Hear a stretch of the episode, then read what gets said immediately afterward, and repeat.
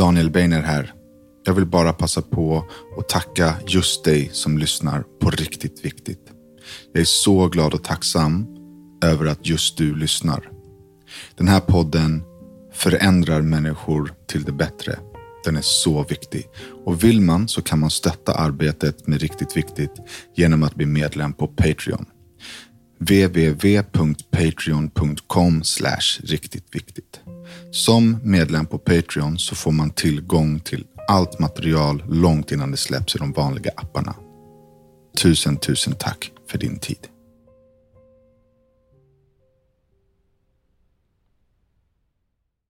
Hej och välkomna till ännu ett avsnitt av Riktigt Viktigt.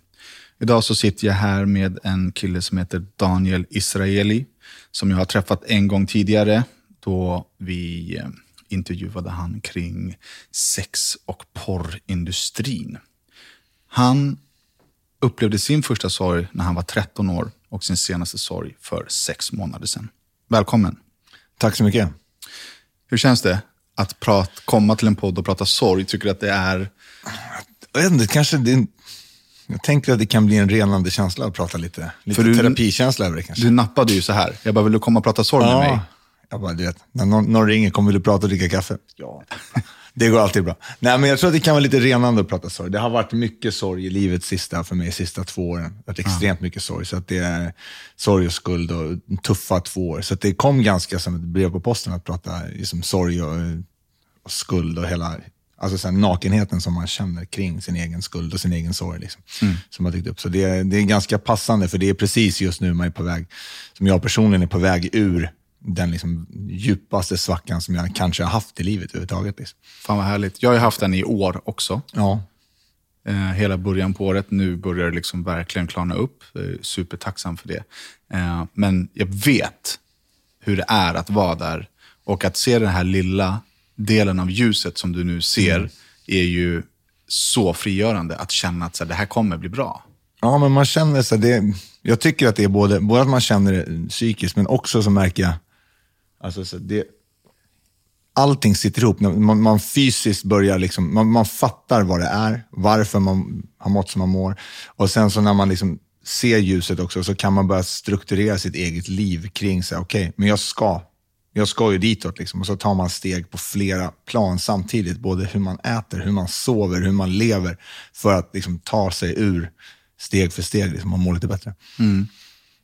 Men du, jag frågade dig om din första sorg och ditt svar på det var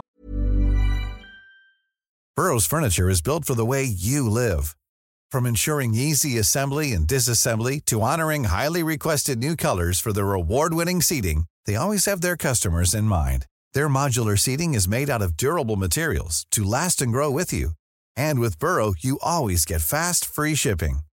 Get up to 60% off during Burrow's Memorial Day sale at burrow.com slash ACAST. That's burrow.com slash ACAST.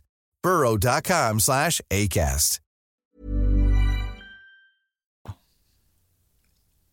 Ett sjukt bra svar, men kanske inte så väntat. Och när du sa det till mig, att så här, fan, din liksom första stora sorg var när du insåg att vi som män behövde leva upp till en machokultur i ganska ung ålder, eller överhuvudtaget i samhället, så var det så jävla spot on. Jag kände direkt så här, för det är sant. Men det, är så vi, det är så vi har vuxit upp. Du, Ja, men det är, det är så sant. Jag tycker att vi ska gå in på det verkligen, för att det här behöver många höra. Eh, jag vet inte hur det var, du växte upp på Söder. Jag växte upp på Södermalm och jag växte upp i ett, ja, med, med ett grabbgäng, som de flesta andra. Liksom. Och det, ett grabbgäng där man i efterhand har pratat, jag och mina kompisar pratar mycket om det. Det, det viktigaste för oss, det var ju att så få uppmärksamhet, få bekräftelse, framförallt av de andra grabbarna men också av tjejerna. Liksom. Och det enda sättet vi överhuvudtaget kunde komma på det var ju att bete oss som rövhål. Liksom. Alltså så här, slåss så mycket som möjligt, klottra, hålla på med skit. Alltså, allting som jag idag skulle titta på en 15-åring och säga, vilken jävla idiotunge. Precis så höll jag på själv i flera, flera, flera år. Och det, egentligen så tror jag att den stora sorgen för det kommer liksom senare när man tittar tillbaka på hur fan man betedde sig. Och och får det, skuld ihop med sorg. Alltså, fan vad du höll på med. Varför? Så, varför vågade inte jag säga ifrån? Jag sa det när jag satt i er podd förra gången. Så jag, jag såg brudar få stryk på porr, porrinspelningar och sa ingenting. Mm. Jag satt som en liten pojke i ett hörn och tittade och var skraj för de ryssarna i skinnjackor. Så här.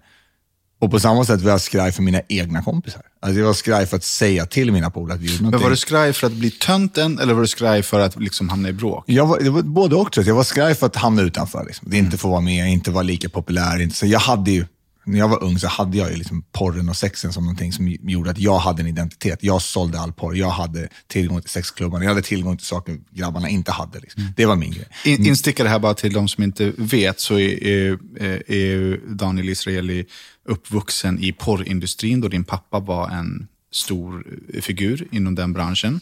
Så du kom i kontakt med det i väldigt ung ålder. Vi kommer, vi kommer gå in på det här mycket djupare längre fram i podden. Men du eh, kallades för porr-Jesus när du var ung. Du hade väldigt mycket insyn i porrindustrin som var så jävla coolt då. Det var grejen. Det var, det var hela min identitet. Liksom. Ja. Men för att kunna få behålla den någonstans så var man också tvungen att vara, alltså man var tvungen att vara ganska tuff och ganska hård.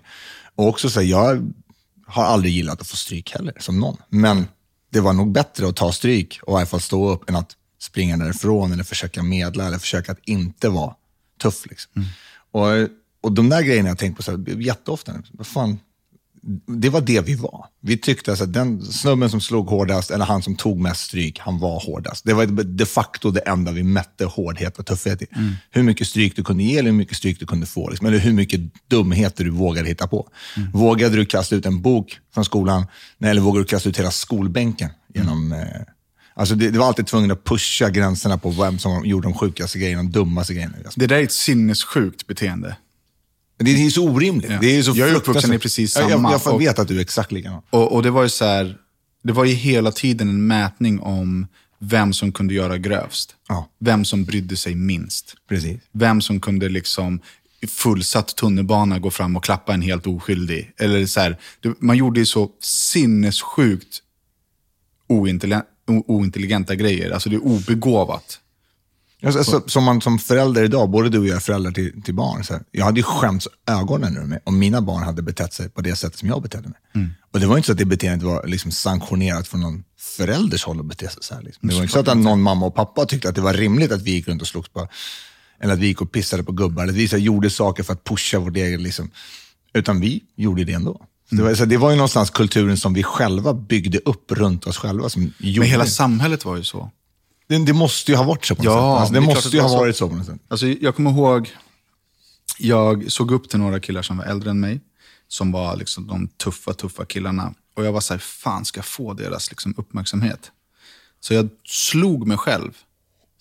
Det är sant. Jag drog på mig själv en sån jävla smäll på näsan. Så att det liksom började forsa blod. Och så gick jag upp och där jag visste att de var, jag fick stryk här nere, det är några killar från den här orten typ. Um, och så sprang vi ner i samlad trupp liksom, och så hittade vi ingen. Men det blev liksom min ingång till att, så här, okay, jag var tuff, jag tog den här fighten själv mot, mot, mot alla de här grabbarna. Ja, äh, åkte på stryk.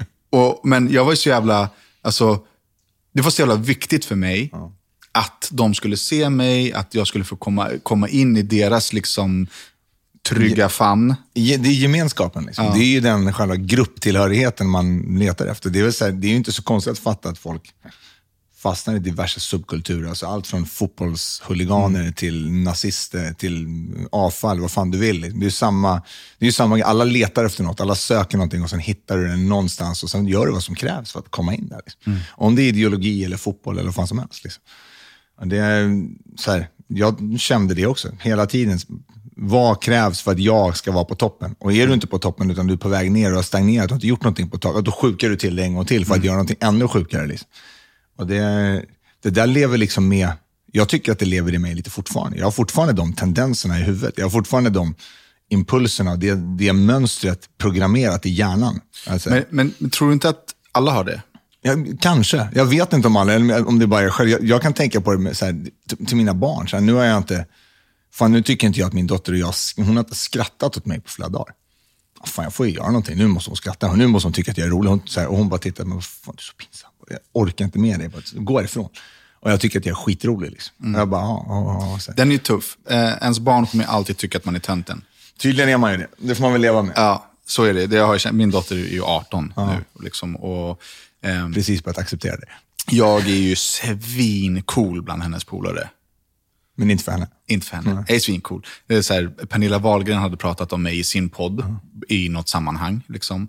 Så, eh, igår, det var faktiskt igår som min dotter, hon bara, alltså alla i min klass bara tycker att det är så jävla coolt att du är i hennes podd. Hon bara, jag orkar inte ens lyssna på dem. Jag bara, men kan du inte bara tycka att det är lite coolt då?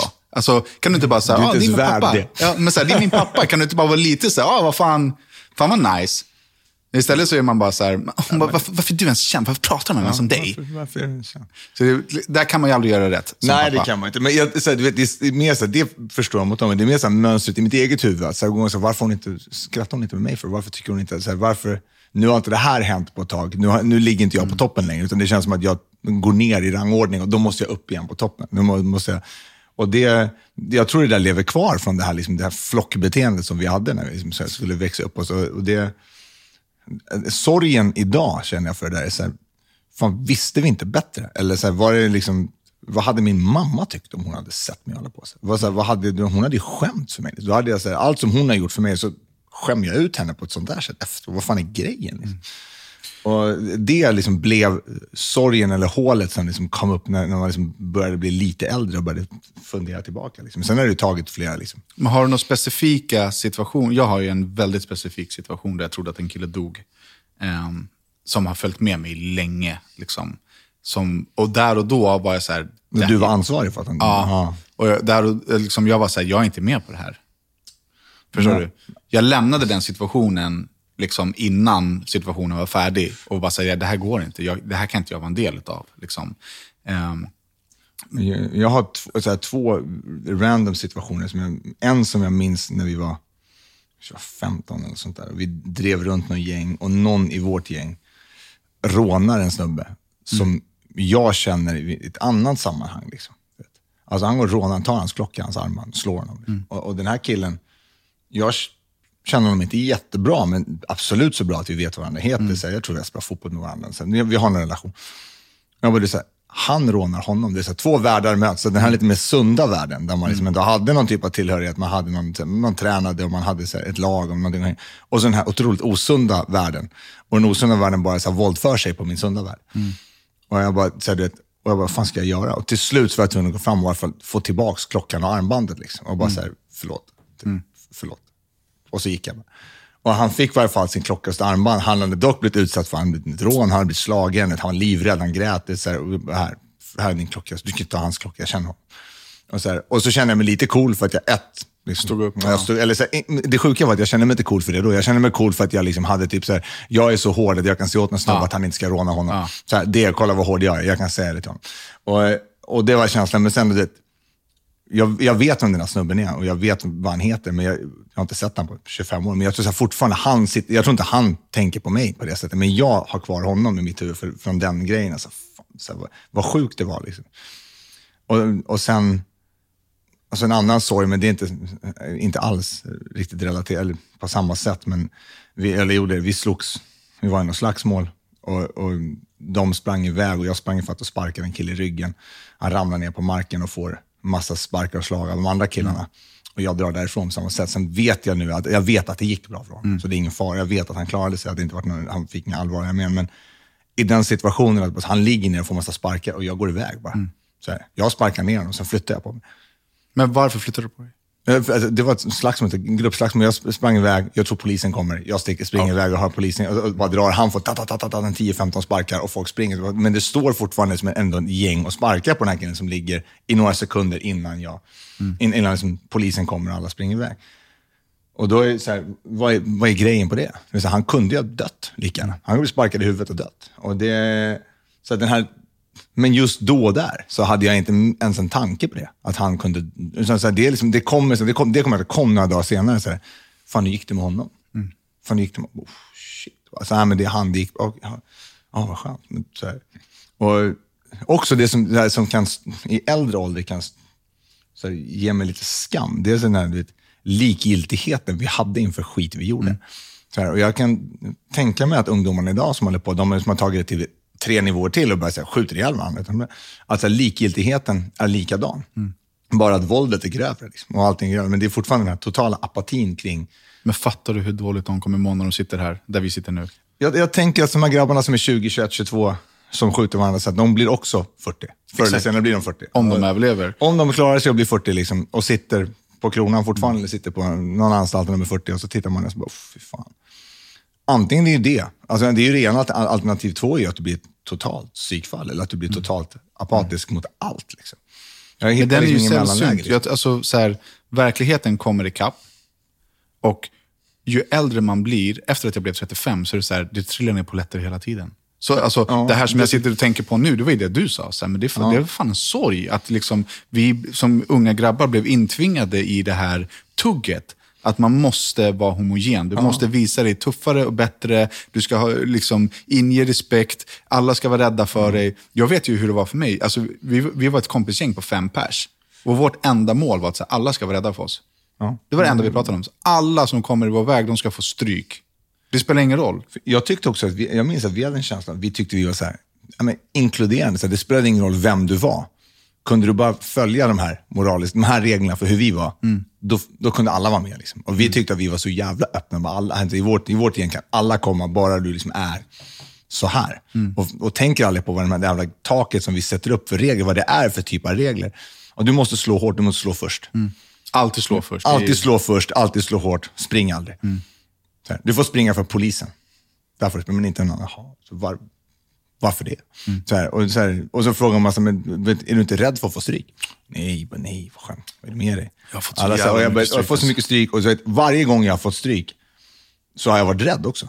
alltså, så här, varenda gång jag fått stryk så jag vet, mm, tänker jag, "Ey, kommer jag dö? Har han en kniv? Vad händer? Så eller varje gång jag ens är på väg att hamna i, ett- så här, idag, om jag skulle hamna i en konfrontativ våldsam situation, jag skulle tänka 17 gånger innan jag skulle gå ut. Det skulle krävas något extraordinärt för att jag skulle behöva använda, alltså, använda våld till dem. Det skulle vara ett hot mot mina barn eller hot mot någons liv eller något sånt där.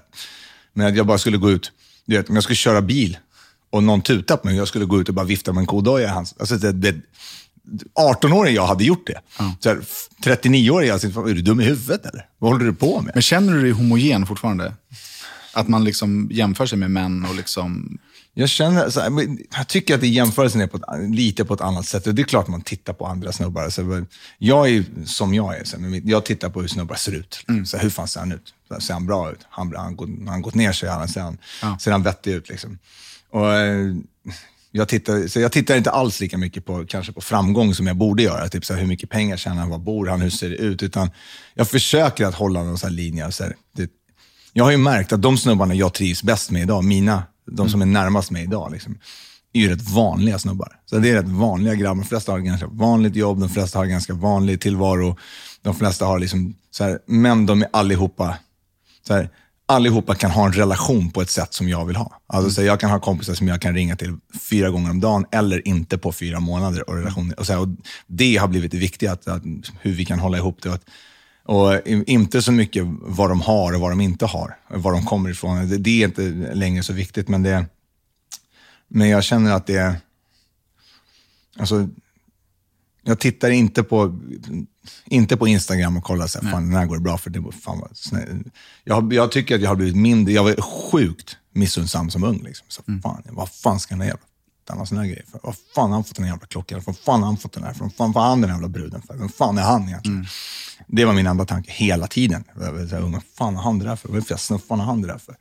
Så jävla sorgligt. Ja, det är så sjukt sorgligt. Och ingen undsam, inte ens med mina närmsta polare. Någon får något. Vad fan, du vet, jag kommer ihåg hur vi är tre snubbar uppe i min, mina föräldrars lägenhet. De är borta. Vi har varsin tjej uppe. Min och den andra, en annan kille, tjej- tjejerna går, de vill inte göra någonting. Den tredje ska få ligga. Nej, men vi drinner hela vatten på honom bara för att. Bara, så här, Får inte vi, ska inte du få det. Ja, men fan är du? Jag sa, Det är vår bästa polare. Vad håller du på med? Låt han, så här, han har ju träffat en tjej. Nej, nej, nej. Så det är så missunnsamheten går hela vägen in, in i den närmsta kretsen. Liksom. Och utan eftertanke på hur den upplevelsen var för henne. Exakt. Helt plötsligt kommer det in två snubbar med två kaffe med vatten och häller på dem. Du ska gå ut härifrån. Livrädd måste hon ju ha varit. vad fan är de här två snubbarna? Alltså, det, är, det är klart. Och det är, helt, det är både så här, total likgiltighet och också så här, missunnsamhet som går från alla som är, från fotbollsstjärnorna till din egen lilla, lilla krets. Liksom, så går det hela vägen. Så här, missunnsamheten gick så. Och, och liksom den här glädjen för någon annan, den var ju typ totalt obefintlig. Liksom. Men är den borta nu? Ja, men jag tycker nog att den är det. Jag tycker att den, så här, jag känner mig ganska, jag känner mig tillfreds med vad livet är. Liksom. Så här, i, I de här basic sakerna. Så jag, är, jag, är, jag har som här, skuld och skam för att jag, liksom, jag skilde mig. Jag, så här, mina barn fick inte det kärnfamiljslivet, liksom, utan de fick, får flytta varje vecka. Liksom. Och även om jag och mitt ex har en superfin relation så är det fortfarande en enorm skuld. Och så, här, framförallt gentemot mina barn. Mm. Liksom så här, fan, förlåt att pappa satt er i den här situationen. Pappa lyckades inte vara typ, den mannen som mamma faktiskt förtjänade att vara och leva med. Liksom. Är det här sanningen eller är det din sanning? Jag tror att det är båda. Ja, nej, det är klart, det är inte bara min sanning. Det är inte bara liksom sanningen, det är lite min sanning också. Men det är den känslan som jag själv, så här, jag försöker mer och mer. Jag har lärt mig, det här är också någonting som jag måste säga har kommit till mig genom idrott. Så här, jag har spelat rugby i en massa år. Liksom. Och rugbyn har, haft, har lärt mig någon så här, den respekten, så här, du får ta ansvar för dina egna misstag så här, hela tiden. Så du kan aldrig flytta ansvarsbördan på någon annan. Liksom. Mm. Du måste alltid bara se till din egen och se, så här, vad kan du förbättra i den här? Eh, och även han som jag jobbar med hela tiden, brottaren Jimmy, han är likadan. Han har heller aldrig, han har också tänkt att han aldrig förflyttar ansvaret, utan alltid bara tittar på sitt, vad kan jag göra bättre? Liksom. Mm. Och, och, så vi har liksom haft, det tänket har liksom till slut efter massa år börjat sätta sig. Alltså, jag får ta ansvar för mina egna handlingar. Så jag gjorde fel på många ställen i min relation. Sen gjorde hon det också. Det var saker som vi hade säkert kunnat få det funka på annat Men vi, vi två är tydligen inte kompatibla att leva ihop mm. resten av livet. Och med min skuld till mina barn, så här, fan förlåt att jag inte kunde vara det som jag hade behövt vara för att det skulle funka. Så jag kan inte vara det som det hade behövt vara. Och, och det, även om det inte är, är liksom en, en sanning som är helt... Liksom, alltså det är klart att det, det, finns ansvar på alla och vissa saker är bara inte meant to be, vissa saker funkar inte och så vidare. Men det är min känsla över mig själv. Så att jag, fan, förlåt att jag inte kunde göra bättre och, och, och hoppas någonstans på att få förlåtelse av mina barn på något sätt. Även fast de inte kräver det eller har bett om det, men jag känner så att så här, fan, förlåt. På riktigt, förlåt. Så här, du vet, du, vet så här, din, du älskar din dotter mest på hela jorden. Så här, hennes lycka är, så här, då är all missundsamhet som någonsin har funnits borta. Liksom. Mm. För vad som än händer din dotter så kommer du vara så lycklig för henne. Så så fan vad kul att det går bra för henne. Fan vad kul att hon är lycklig. Det är typ det viktigaste. Och så gör du, ett, du tar ett beslut och så gör du henne superolycklig med det beslutet. Mm. Även om det beslutet är rätt över tid eller rätt för dig och för henne i det långa loppet, så är det här beslutet som du tar, när du tar det, sen nej, men jag och mamma ska skilja oss. Så jag är jätteledsen, men jag och mamma ska skiljas. Och du ser hur hennes värld, då, när hon var åtta, var här. Hon är tio nu, alltså, åtta och hennes värld bara, bara dras under hennes fötter. Och hon bara går in i sitt rum och bara är helt så här, mm. det, här det här är inte sant. Typ. Och jag vet att min dotter har det bra. Hon har en mamma och pappa som älskar henne. Hon har två fina hem, varma hem. Hon har jättefina kompisar. Så hennes liv är jättebra. Fan, hon lever inte som 98 procent av världens barn med någon typ av problem eller alltså, ångest, alltså, sådana liksom, praktiska problem i livet.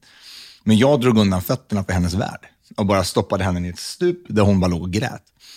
Och den känslan kom jag liksom inte ifrån. Så här, den, den skam och skuldkänslan, så här, alltså, fan, fan, kunde vi inte ha gjort, kunde vi ha löst det? Borde jag ha gjort något annat? Nej, det borde jag inte. I, så här, i, i det rationella och det emotionella, nej, det borde jag inte. Vi gjorde rätt. Men den sorgen lever kvar. Liksom. Den, den lever där och den, och den liksom finns. Och man får nästan bara, för mig har det varit att bara lära mig att förhålla mig till att den finns. Liksom.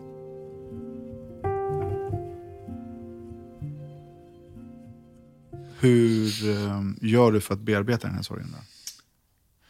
Alltså, jag gör på, mycket att jag har pratat om det. Jag har pratat mycket om det, så jag har haft rätt personer. Min pappa innan han dog var liksom den som jag ändå så kunde prata mest med. Liksom.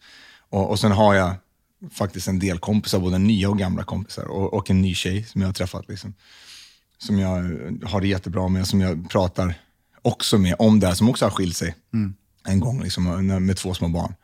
Och, eh, och det finns... Eh, Alltså, så här, någonstans så verkar det som att alla föräldrar går igenom någon typ av skuld och skam i livet för någonting de, deras barn inte får, eller någonting de har gjort mot sina barn. eller någonting så Och Det verkar vara en rätt allmän känsla. Alltså, någonstans så gör man fel som förälder. Vi gör ju tusen fel på, på vägen och det får vi väl leva med.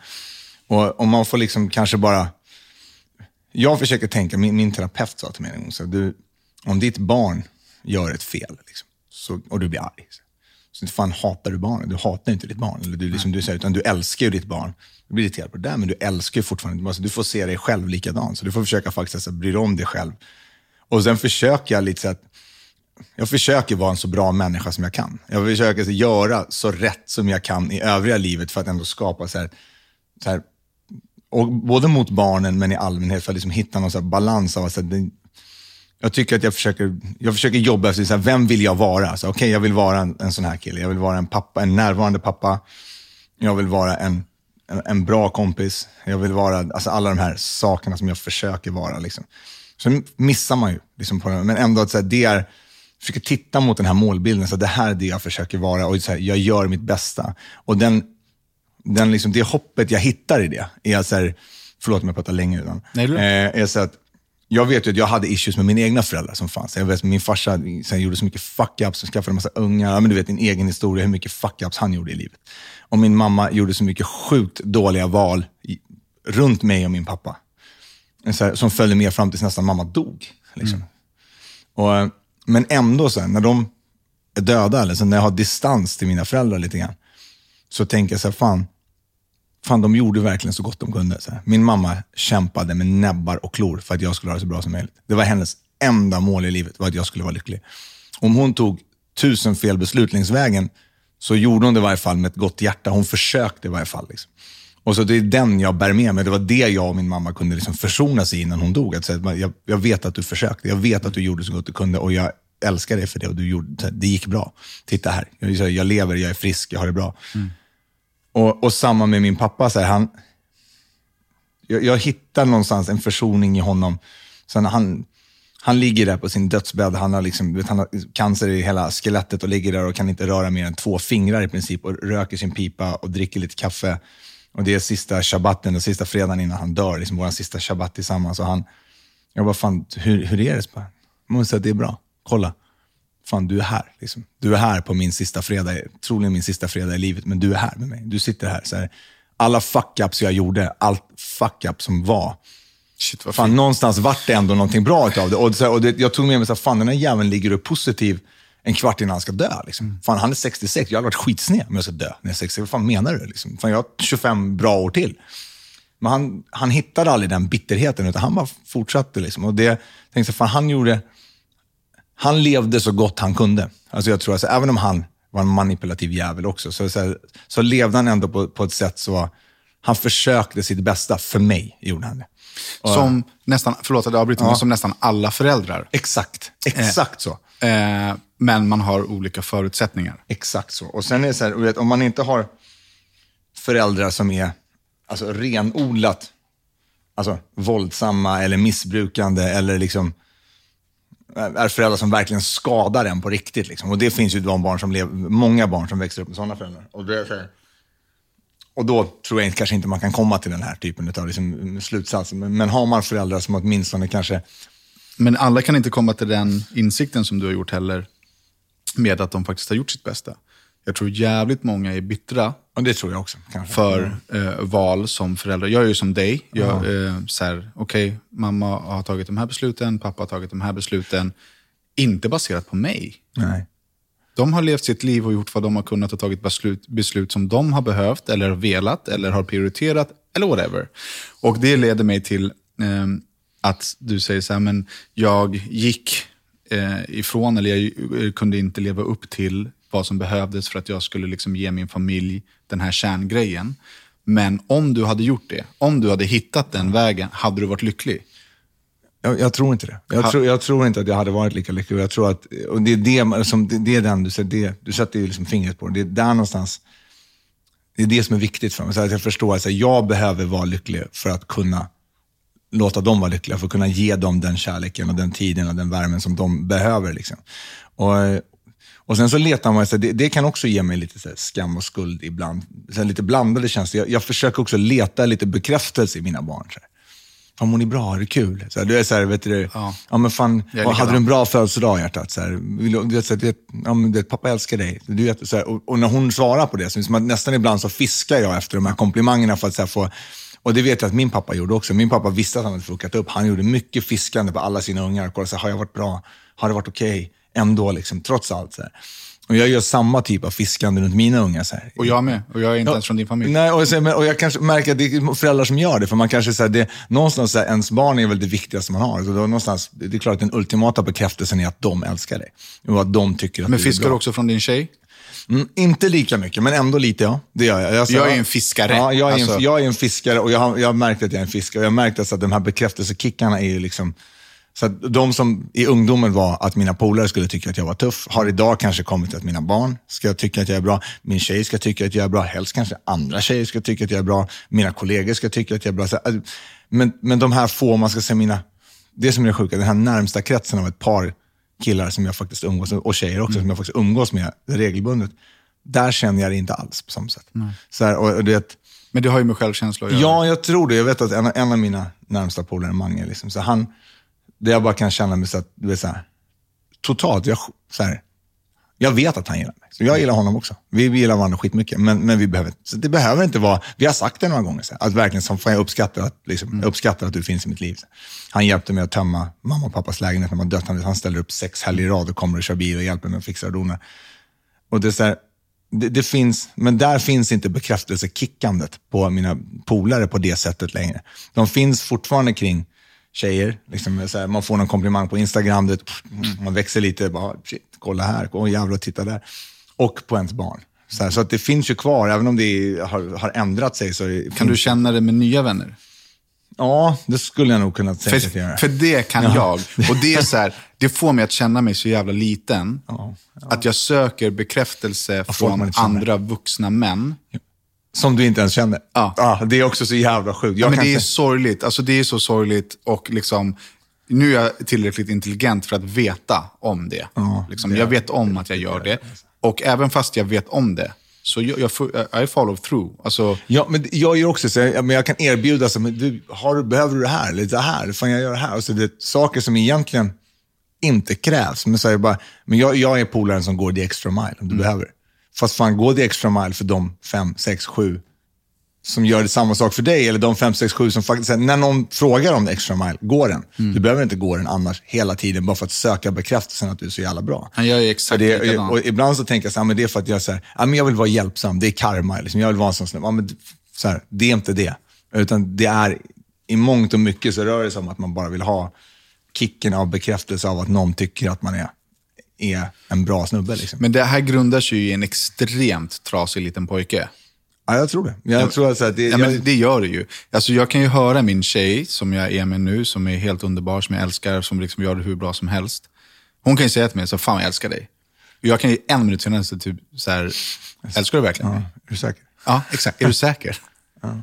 Här, du sa det precis. Varför det? Varför älskar du mig?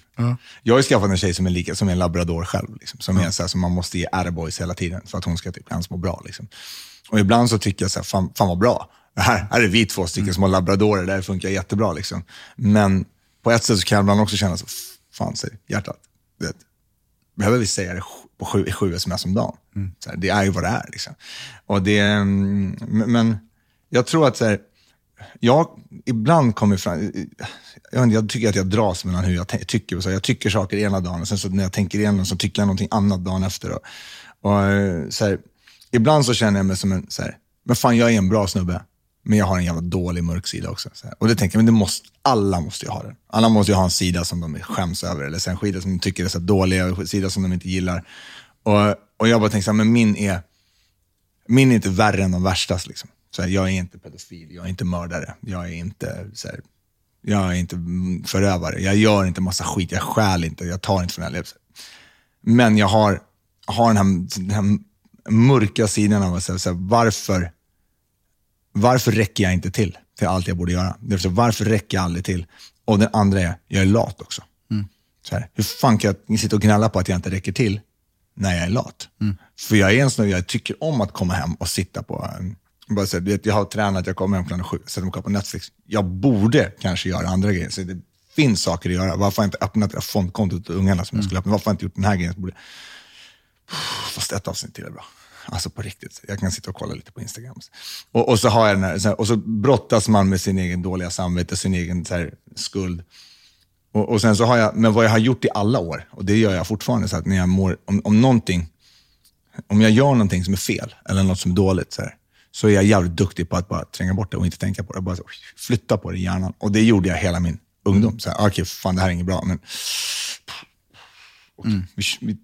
Och, sen så, och sen när det väl kommer fram, så får jag sån jävla ångest och, pratar, bara, och bara skäms, skäms, skäms, skäms, skäms. Ändrar mitt beteende i fyra, fem, sex dagar.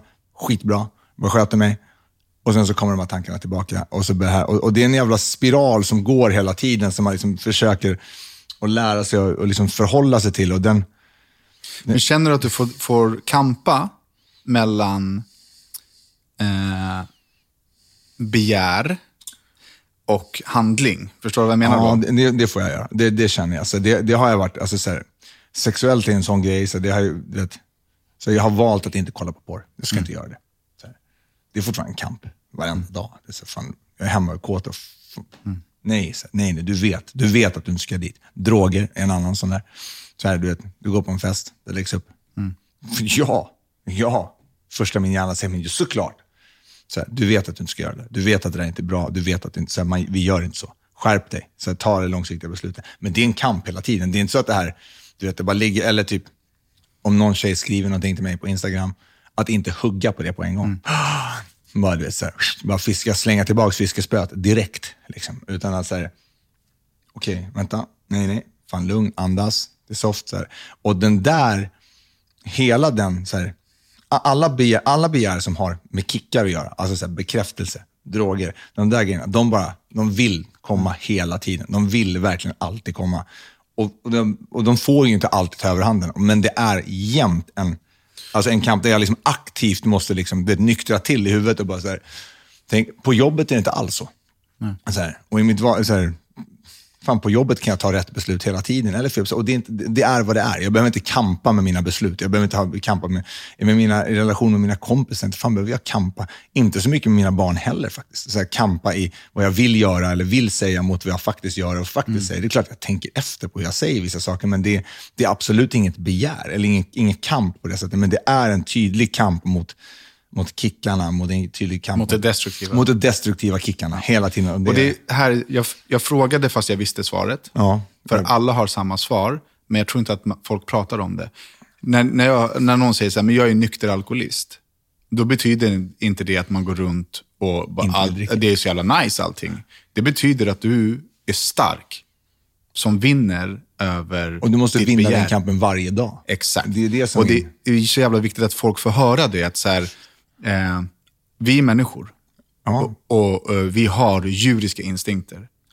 Vare sig det kommer till kickar, eller till droger, eller till tjejer eller vad det nu är, så har vi djuriska instinkter. Mm. Jag, kan, ju, jag kan bli väldigt, väldigt arg. Jag kan fantisera liksom, timtals om att göra illa folk. Eh, inte så att jag sitter hemma och biter mig på naglarna för att inte gå ut och göra det. Men, men det är så här, jag vill inte vara det. Men jag är det. Ja. Så när det händer hos mig så är jag så här, men du vill inte vara så här. Så att försök att liksom kanalisera det här, tänk på ett annat sätt. Eh, och försök att liksom fördjupa dig i det positiva av förändringen. Liksom. Precis, för det, jag tycker att det är så här, det är samma sak. Jag, jag brukar prata med folk om, med mina kompisar om det här också. Så här, folk, som har, folk som är svartsjuka har samma beteende. Så nu plingar det hennes telefon igen. Nej, nej, nej. Det är du. Mm. Så här, det är du. Så du måste jobba med det där aktiva. Liksom. Dina kickar, din impuls säger att du borde tycka någonting om det där. Mm. Du ska inte tycka någonting om det där. Och det är samma sak för mig. Så din impuls säger att du borde agera på det här. Mm. Och, så här, och Det som du säger med alkohol, med droger, med spel, vad fan, så alla typer av beroende liksom, kickar måste man jobba med aktivt varenda. Sen kan det nog över år eller över tid kanske alltså, bli lättare. Alltså kampen blir lättare och lättare och lättare. Men den kommer inte gå över. Jag, och jag tror inte att man ska tro att så här, ja, men nu har jag gått i terapi, jag har mått dåligt för det här, för att jag har varit så, så nu har jag gått i terapi med, för nu är jag frisk. Liksom. Mm. Nu kommer det lösa sig. Det kommer det inte göra. Sen, det kommer alkis, lösa sig om du vill. Det kommer lösa sig om du vill lösa det, men du måste lösa det varje dag. Exakt. Du måste lösa det varenda, varenda Det är samma sak som att du måste borsta tänderna varenda, varenda, varenda, varenda dag. Mm. Så du måste ha, det, är så det, är samma, det är den rutinen du måste ha i livet. Du har ett gäng rutiner. Du, du vaknar, du går och pissar, du dricker kaffe och du borstar tänderna i princip. Mm. Så du måste ha samma, så här, den måste vara din så här, tanke. Och du måste också lära dig att identifiera, tror jag, när de kommer. Mm. Och vilka som är destruktiva och vilka som är positiva. Vilka du kan agera på och vilka du inte ska agera på. Men det, men det är inte lätt. Nej, det är Och det, är, så här, och det är inte heller så här, och det är inte helt lätt att bara öppna upp och säga det. Alltså vad som helst, om du är en relation med någon och så bara säga, nej men jag är så här. Det låter inte, det är ingen supergrej på ställa på CV. Så här är jag, jag är, söker kickar. Men det låter som att du har kommunicerat med din tjej om det här. Eller är det här Jag, nej, jag kommunicerat- göra slutavsnittet? nej, nej, precis. Förlåt. Hjärtat. Nej, men vi har, nej, vi har kommunicerat det innan vi liksom blev tillsammans. Ja. Kommunicerat, sen när vi mm, pratade så här, så här är jag. Liksom, det här är jättesvårt för mig. Och jag har kämpat med det i, i hela min, mitt äktenskap. Bara att försöka att liksom, här, stå emot, stå emot, stå emot, stå emot, stå emot. Och jag kämpar och kämpar och kämpar. Och, jag, och, så här, och det är det är tufft som fan. Liksom. Och det är först typ efter skilsmässan, så här, jag skilde mig, mamma dog. Sen så fick jag vad jag menar, en olycka för ett och ett halvt år sedan. Jag fick 80 kilo i huvudet från 12 meter och spräckte upp hela skallen. Jag fick hjärnblödning och skit. Och eh, höll på att dö. Liksom. Och, och någonstans här efter så har jag liksom någonstans börjat, mer och mer när jag kommer tillbaka med min, här, min hjärna har börjat fungera nästan igen. Så jag har nästan ett minne igen som jag inte hade förut. Jag stammar inte varje kväll, jag skakar inte varje kväll. Jag har inte yrsel jämt, jag, jag vet vart jag är rent fysiskt hela tiden. Jag visste inte var jag var ibland, jag visste inte hur man gjorde enkla saker. Det så här, mitt, jag var som ett hand, en grönsak i ganska länge. Och så märker jag att hjärnan kommer tillbaka. Och i det så kommer också alla de här, så här för mig blev det fysiskt tydligt. Så här, fan, om för, att, för att din hjärna ska börja fungera som den gjorde innan, så måste du sova, du måste äta, du måste träna, du måste, göra, du måste korrigera ditt livspussel för att du ska kunna få, få din hjärna att göra vad du vill att den ska göra. Och, och då har jag liksom, det är första gången jag liksom har sett hjärnans påverkan på mig. På hur jag funkar med min hjärna för att jag fick ett, en jävla trumma från, åt, från 12 meter i huvudet och den inte funkade. Bara, fan, när den inte funkar, jag, stam, jag kan inte prata, jag, kan, jag skakar, jag, jag får tics, jag kan inte göra någonting. Och så märker jag, okay, när, när jag gör så här, då fungerar ju min hjärna. Och på något sätt så har det varit som en, en, en stig in, alltså så att om jag ska få, om jag ska kunna vara den jag var, eh, vara var den jag vill vara, så måste jag också jobba med de tankarna som kommer in i hjärnan. Alltså, alltså, allting som kommer upp och ploppar upp i hjärnan måste jag försöka vara medveten om. Jag är helt plötsligt medveten om att om jag inte sover minst sex timmar, då kommer jag börja skaka på kvällen efter. Så, här, och jag vet, så här, det, jag blir en fysisk konsekvens av det här. Liksom. Och det är samma sak här. Om jag inte aktivt tänker, men det är första gången jag har liksom kunnat sammankoppla det här, alltså hjärnans funktion för hur jag, så här, för, att, för sorg, för skam, för skuld, för dåligt mående, för, och, och, och fysiskt mående. Att så här, jag måste lära mig att här, se mina tankar, identifiera vad jag tänker, vad jag känner och hur jag agerar kring det. Och för att liksom, skapa mig någon målbild, den här vill jag vara, jag vill vara ungefär så här. Och då, hjärnan är liksom 90 procent av vägen dit. Liksom. Och då måste jag liksom lära mig att, eh, att identifiera det på något sätt. Och det är, eh, det är jättesvårt. Kan du känna efter olyckan att det är lättare att prioritera det som är eh, viktigt på riktigt? Mycket lättare. Faktiskt. Mycket lättare. Ja, alltså, det, är, det, är, det är en wake-up call på ett sätt. Det, det är lättare att prioritera vila, sömn, träning, här, kost. Som inte, för att det helt plötsligt finns en fysisk konsekvens av att jag inte gör det som aldrig har funnits förut. Är en 18-årig odödlig. Fan, du kan kröka, knarka och, och göra vad fan du vill och sen ska du ändå gå och jobba eller vad du behöver annat. Helt plötsligt kan du inte det. För att hjärnan är inte med längre. Och då är det lättare att göra en koppling av att så här, hjärnan behöver det här, det här och det här. Och då kan jag för första gången liksom känna att jag, så här, allting, jag, allting jag bär på måste jag också hantera i mina känslor. Men jag, och jag måste hantera det både psykiskt och fysiskt. Jag måste hantera mina tankar. Och när mina tankar vill att jag ska agera, så här, då måste jag, ska jag agera eller ska jag inte Så du kan applicera det på de mjuka värdena också? Precis, så den hårda världen är som om du inte sover kommer du skaka. Ja. Okej, sov. Så här, om du agerar på den här, då kommer du ta droger. Eller om du agerar på den här, då kommer du vara otrogen. Eller om du agerar på den här, då kommer du att slåss. Så här, agera inte på de tre, agera på den här. Så det här är den, den du måste agera på. De här måste du bara förhålla dig till att inte agera på. Och så måste du tänka på det hela tiden. Och inte så att det är en kamp 24-7 hela tiden. Men, så här, men du har ett liv som du lever. Ja, som, alltså. Och, men det, det är fortfarande en kamp som dyker upp i korta sekvenser ganska ofta. Liksom. Alltså så här, man, och så tänker man till, och så får, händer någonting, och så tänker man till. Och eh, Jag tror att det är så här, det är, det, för mig är det, jag vet inte, det är det som att bli äldre kanske. Det kanske är det som är att mogna, i, alltså mogna mentalt, om man känner att man liksom börjar komma upp i ålder. Och bara så, fan, jag... Men det tror jag absolut. Jag har några avgörande situationer sådär, som jag, där jag har varit så här, okej, okay, jag vill inte vara sån här person, jag vill ändra på mig själv, jag vill inte såra andra hit och dit. Um, jag hamnade i något fysiskt eh, slagsmål för något år sedan, två år sedan. Så jag fick tänderna utslagna och det är så här, jag är vuxen. Det ska inte hända längre. Nej, det ska inte hända längre. Men sen också, då har det hänt så mycket av ren ålder. Alltså hur mina tankar går efter att jag blev 35, mm. går inte att jämföra hur det var när jag var 25, 28, 30. Nej, det, det blir bättre och bättre. Det blir bättre det blir och bättre. Bättre man blir sundare och sundare, man blir lugnare och lugnare. Man börjar liksom verkligen inse vad som är viktigt. Och jag, så här, jag tycker det är så jävla viktigt och hoppas att vi kan nå yngre som lyssnar. Ja, så här, fan, lyssna på vad vi säger. Vi sitter här. Vi är äldre. Vi gjorde inte det när vi Nej, var små. Jag vet, liksom jag vet men å andra sidan fanns det inte så jävla många, eller så mycket plattformar. Eller Nej, sådär. Men nu sitter vi här. Vi har gått igenom massor av grejer som ni vill gå igenom. Det kommer inte hjälpa er någonstans i livet. Nej, det är därför du ska lyssna på din farfar. Liksom. Mm. Alltså, sen när du var liten, så här, lyssna på vad han har att säga. Han är 90. Mm. Lyssna mm. på honom. Alltså, han har och det, jag tycker det finns en, så här, både att våga prata och sen också tycker jag att här, det är också att välkomna dem, alltså, ungdomar när de vill prata. Mm. Om de vill säga någonting. Om de, så här, om de behöver lätta sitt hjärta. Eller om de behöver bara, så här, det behöver inte vara lätt, det behöver bara få prata om det. Ibland kan vissa saker, tycker jag, eller många saker, bli lättare när de är uttalade. Liksom. Mm. Alltså när du har sagt det. Så här, ja, men jag har de här känslorna. Så, så nu ligger det på bordet. Nu, nu vet du att jag känner så här.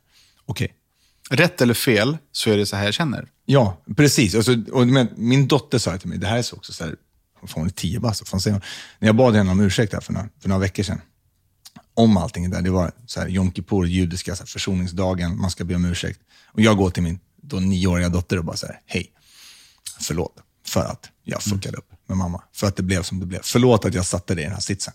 Jag lägger alltså hela mitt pung på en nioåring mm. och så här jag slänger en ryggsäck på henne. Bara så, förlåt att det blev som det blev.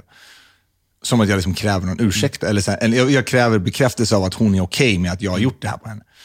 Och, och hon tittar på mig och bara, men, så här, det är känslor. Du kan inte stå för dem. Mm. Man kan inte rå för dem man känner. Det är. Liksom. Så du bara, det är okej. Okay. och så bara går de. Typ. reflektera inte mer över det. Jag bara, det, men, okay, du bara, ska du lämna mig så här? Jag bara, så här, typ, hallå, typ, säg att jag är bra då. Säg att du är lugnt. Säg att du är okej okay med att... Så här, ja. men, men ändå, och det blir så jävla naket. Jag tycker så, och, och så pratar jag med min pappas väninna om det här. Hon bara, är du dum i huvudet eller? Så här, hon är 67. Men jag sa det, schysst, gå och lägga det ja, Hon bara, är du dum eller? Bara, kastar du allt det där på din nioåriga dotter? Så här, din egen skuld lägger du på henne och ber henne förlåta dig. Vad, vad, vad tror du? Så här, låt henne vara ett barn. Oh, shit, förlåt. Alltså. Burrow's furniture is built for the way you live. From ensuring easy assembly and disassembly to honoring highly requested new colors for their award-winning seating, they always have their customers in mind. Their modular seating is made out of durable materials to last and grow with you. And with Burrow, you always get fast, free shipping.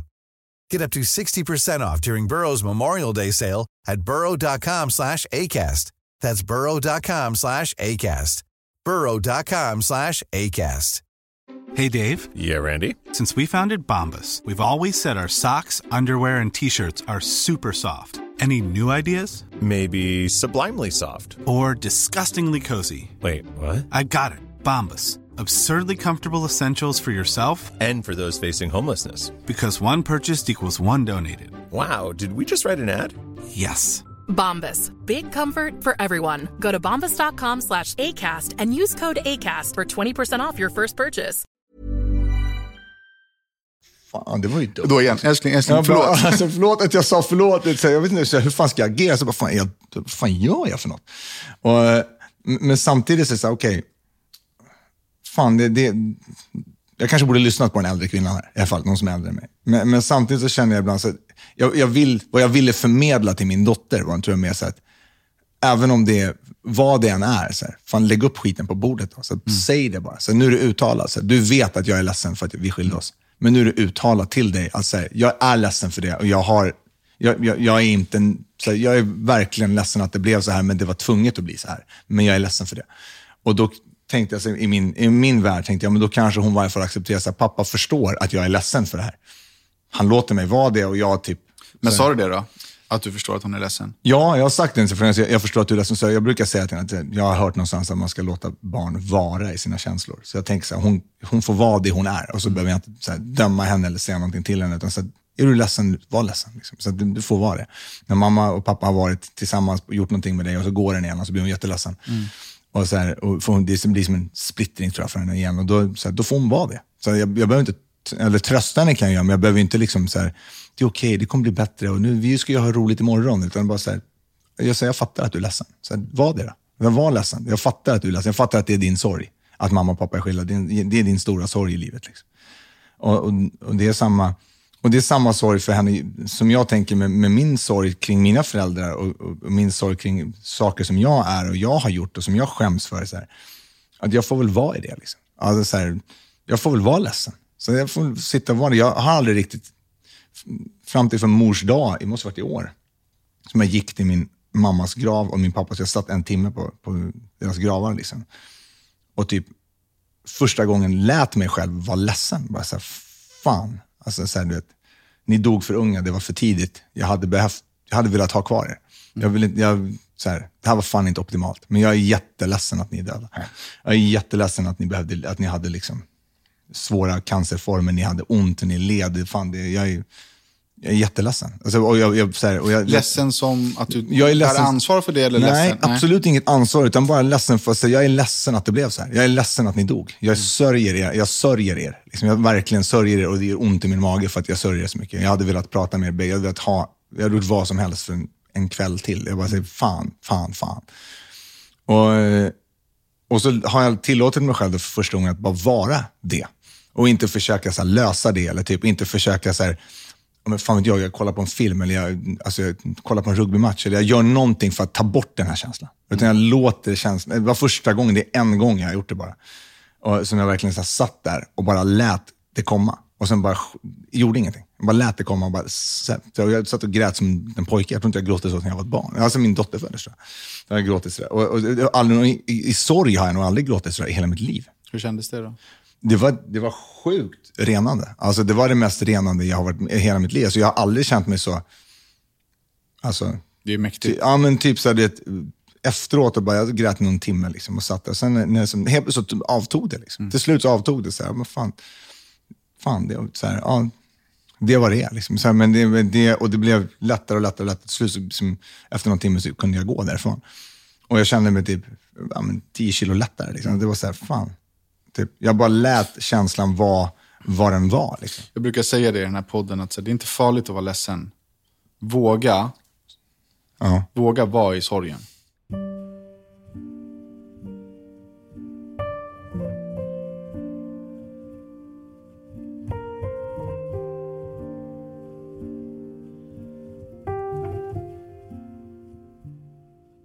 Ehm, jag tänkte att vi skulle gå in på...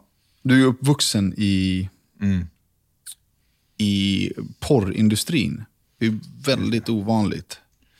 Eh, Hur coolt man än kan tycka att det var då, så måste det ändå innebar, innebära någon form av trauma för dig. Det är ju alldeles för tidigt, alldeles för grovt. Liksom. Ja, alltså det... Jag tyckte hela, min, hela mina 20s att jag inte hade några problem med det. Att det var lugnt. Liksom. Att så här, det, det, det är okej. liksom. Det är vad det är. Man är. Alla har varit med om grejer i barndomen. Så det är okej. Och eh, Sen så så här, jag har aldrig tyckt att det traumat har varit så farligt. Liksom. Men sen, det är först när jag liksom ändå börjar titta på vad det har gjort med de personerna som faktiskt var, var med. De tjejerna som var där, de killarna som utsattes för de här övergreppen liksom, framför mina egna ögon. Liksom.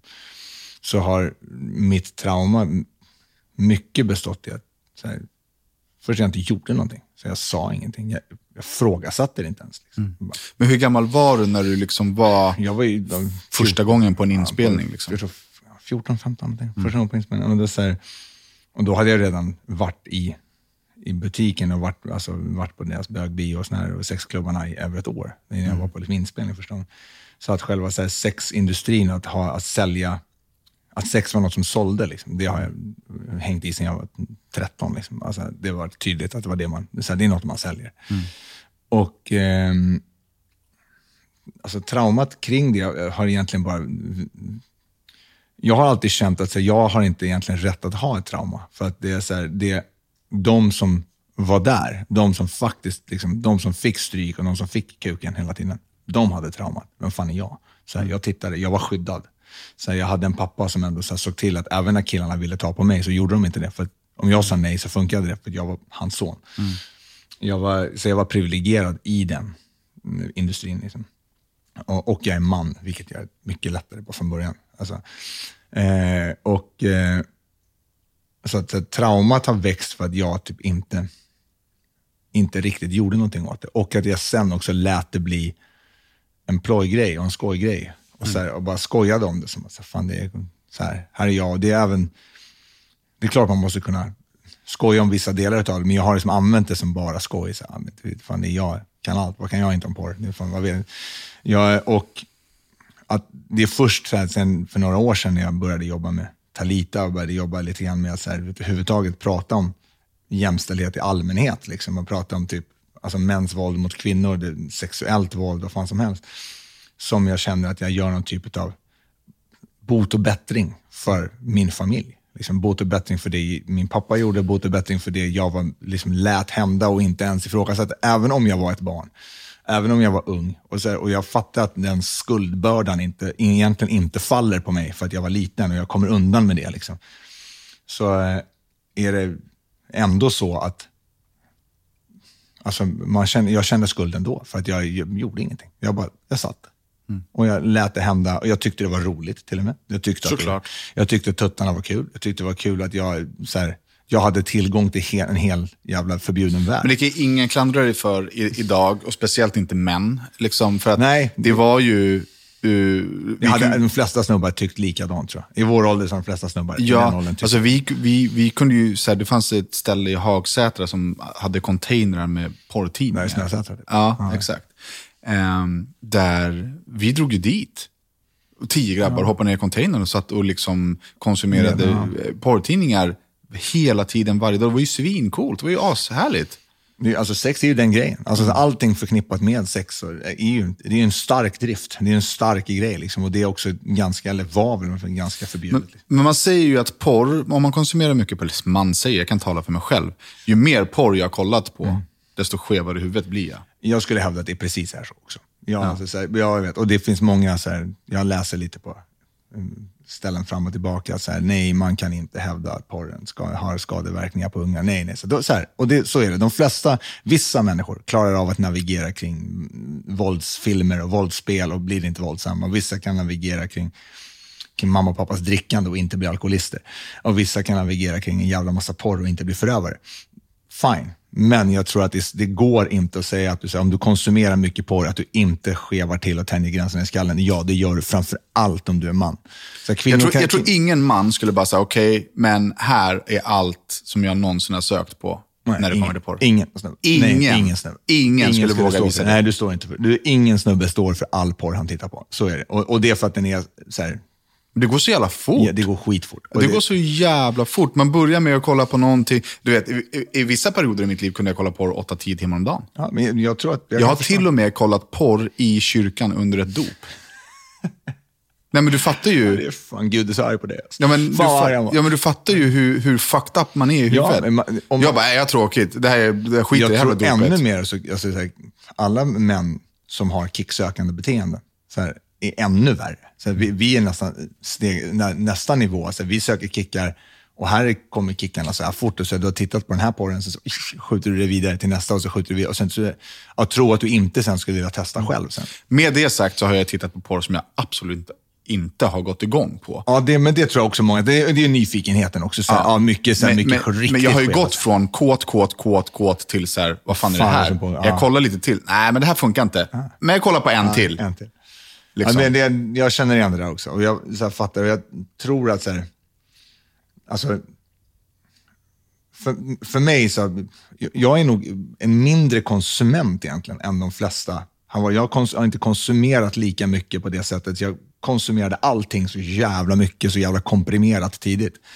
Och sen så var det lite så mm. Och jag vet, vet, att när jag var 17 liksom, på gymnasiet och ville, så sökte jag efter äldre kvinnor som kom från samma bakgrund som jag. Mm. För att så här, jag kan ju inte träffa en 17-årig brud. Nej. För hon kommer inte vara så skev som jag är. Nej. Så, här, fan, det måste ju, fan, så, så CP i huvudet som hon, jag är, eller så skev som jag är, så kommer ingen 17-åring vara. Jag måste hitta en 38-åring mm. som är, har 20 år av, av skevhet i sig för att jag ska ens tycka att någonting är roligt.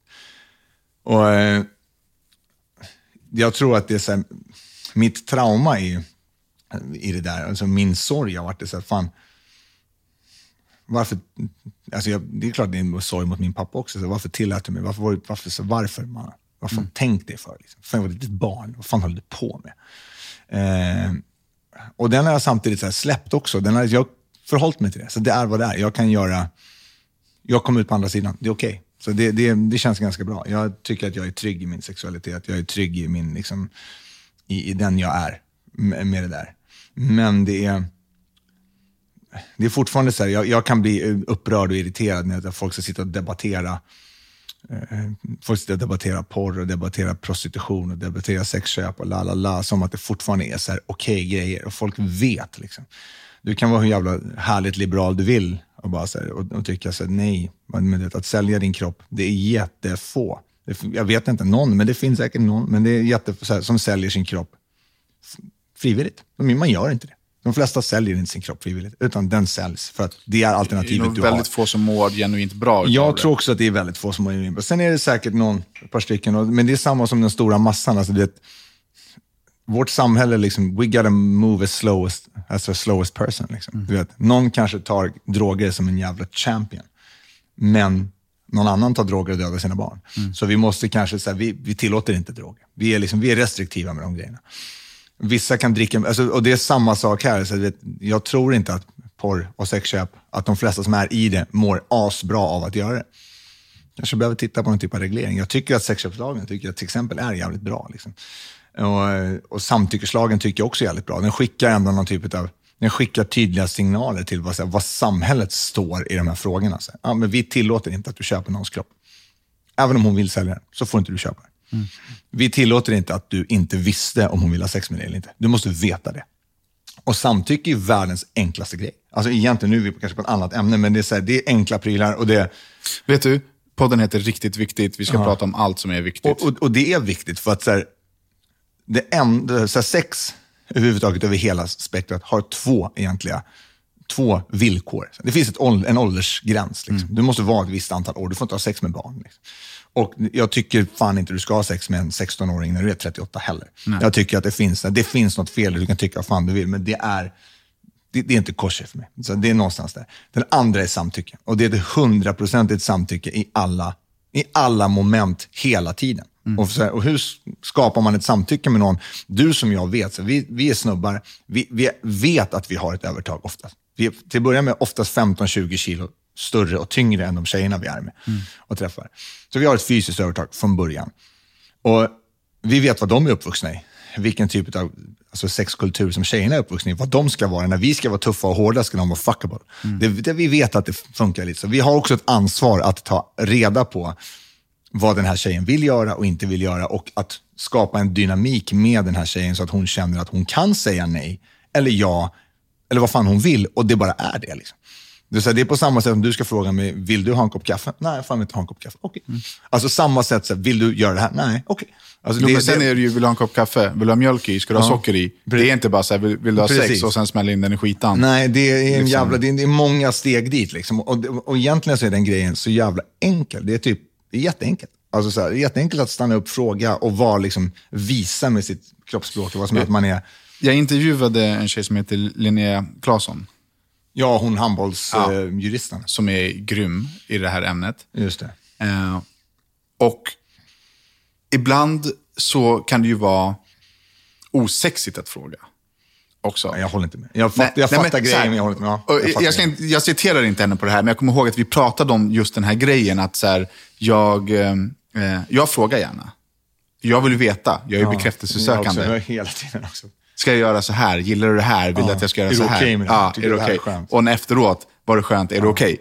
Eh, hela tiden är, så, är jag så. Och jag är ju så lagd som person. Ja, men men, det- det... säger inte att jag inte har varit i situationer som är tveksamma. Garanterat. Jag vet exakt. Det har alla män. Alla män. Alla män Alla har män, varit det. ja. Och det. Jag säger inte att man har slitit någon i håret och, och våldfört sig på någon. Men Nej. det är inte alla situationer som är där jag kan med hundraprocentigt kan säga så här, men hon ville det här genuint. Nej, för det är jävligt få, eller många situationer där du inte har skapat en dynamik, där du Mm. vet om den där finns eller inte.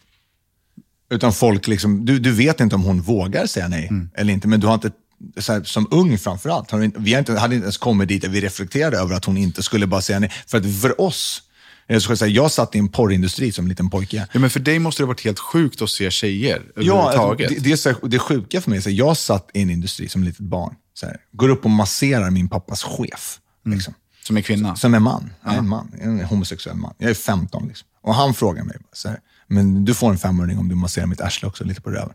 Jag bara, "Ey, men du är en äcklig gubbe. Ta på din jävla arsle, gå ifrån. Så här, jag jag säger skrattar. nej, han respekterar. Ja, Han bara, okej. Så här. Och jag går till min farsa och bara, du får säga åt Joe att han inte bara håller på liksom och, för, vad ska jag hålla på och ta på hans jävla röv för? Och han lackar ur på honom och bara, "Hörru, det är min son. Så här, skärp dig. Och, det.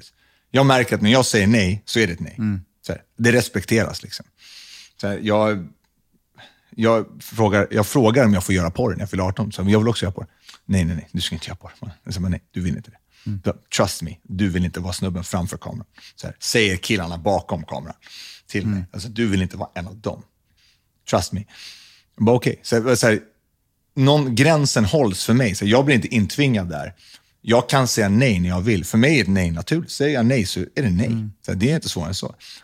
Att tro att det är så för alla och framför allt för tjejer är extremt naivt. Och tro att alla bara kan säga nej hur de vill. Och alla har liksom mm, tillräckligt med ryggrad eller tillräckligt med mod eller tillräckligt med vad som helst för att våga säga nej. Jag tror inte ens att man behöver dra det så långt att det handlar om, om eh, liksom... eh, Ryggrad är fel ord. Nej, men, men jag tror att liksom, det börjar någonstans vid förväntningar. Bara så enkelt som att hon känner att hon förväntas göra det här. Ja, Ja. absolut. Och det, där börjar vi snacka fucked up. När vi inte ens har kommit till att säga nej, när vi inte ens har kommit till att våga stå upp, utan att det bara, det Ja, förväntas det av mig. av mig. Jag, jag, jag, så jag förstår det, men jag kan inte relatera till det. För, för mig har ingenting förväntats någonsin. Att jag ska göra någonting, att jag ska förväntas vara någonting. Liksom. Jag, jag kan relatera till det som, inte i sexuella situationer, men i vad jag förväntades vara i, i en macho-grabbar när jag var 15, när jag var med mina kompisar. Där förväntades någonting av mig hela tiden. Det är så här, "Åh, den där snubben har gjort det där, vi måste slå honom. Det förväntas att jag följer med och slår honom. Jag kan inte säga nej, vad fan, det här gör vi inte. Samma sak, den, den typen av grupptryck som du kände som kid, det är samma sak tror jag som tjejerna känner, många tjejer i alla fall har känt när de kommer in i, i, i sexuella situationer med snubbar. Liksom. Och det, är- jag, här, det är också konstigt när jag sitter så här, som 15-åring och säger nej, nej, nej, nej, nej, nej, nej. Jag behöver inte. Det är lugnt, det är lugnt, det är lugnt. Och samtidigt så säger en 21-årig ryska nej till att ta den i röven. Och får en vinge som typ hjular ut genom dörren. Liksom. För att hon ska visst ta den i röven. Så för hennes nej är inte värt ett skit. Liksom. Ditt nej är värt, absolut, du är lugn, du behöver inte. Men hon måste. Och det där skevar i ens hjärna också. Så det skevar med sig, varför är mina nej okej? Eller mina, liksom, min integritet, liksom, den är okej, men inte hennes. Han du någonsin gå in i fasen att så här, det här är så det ska vara? Jag är uppvuxen i ett, i ett hem där man, där man slår kvinnor.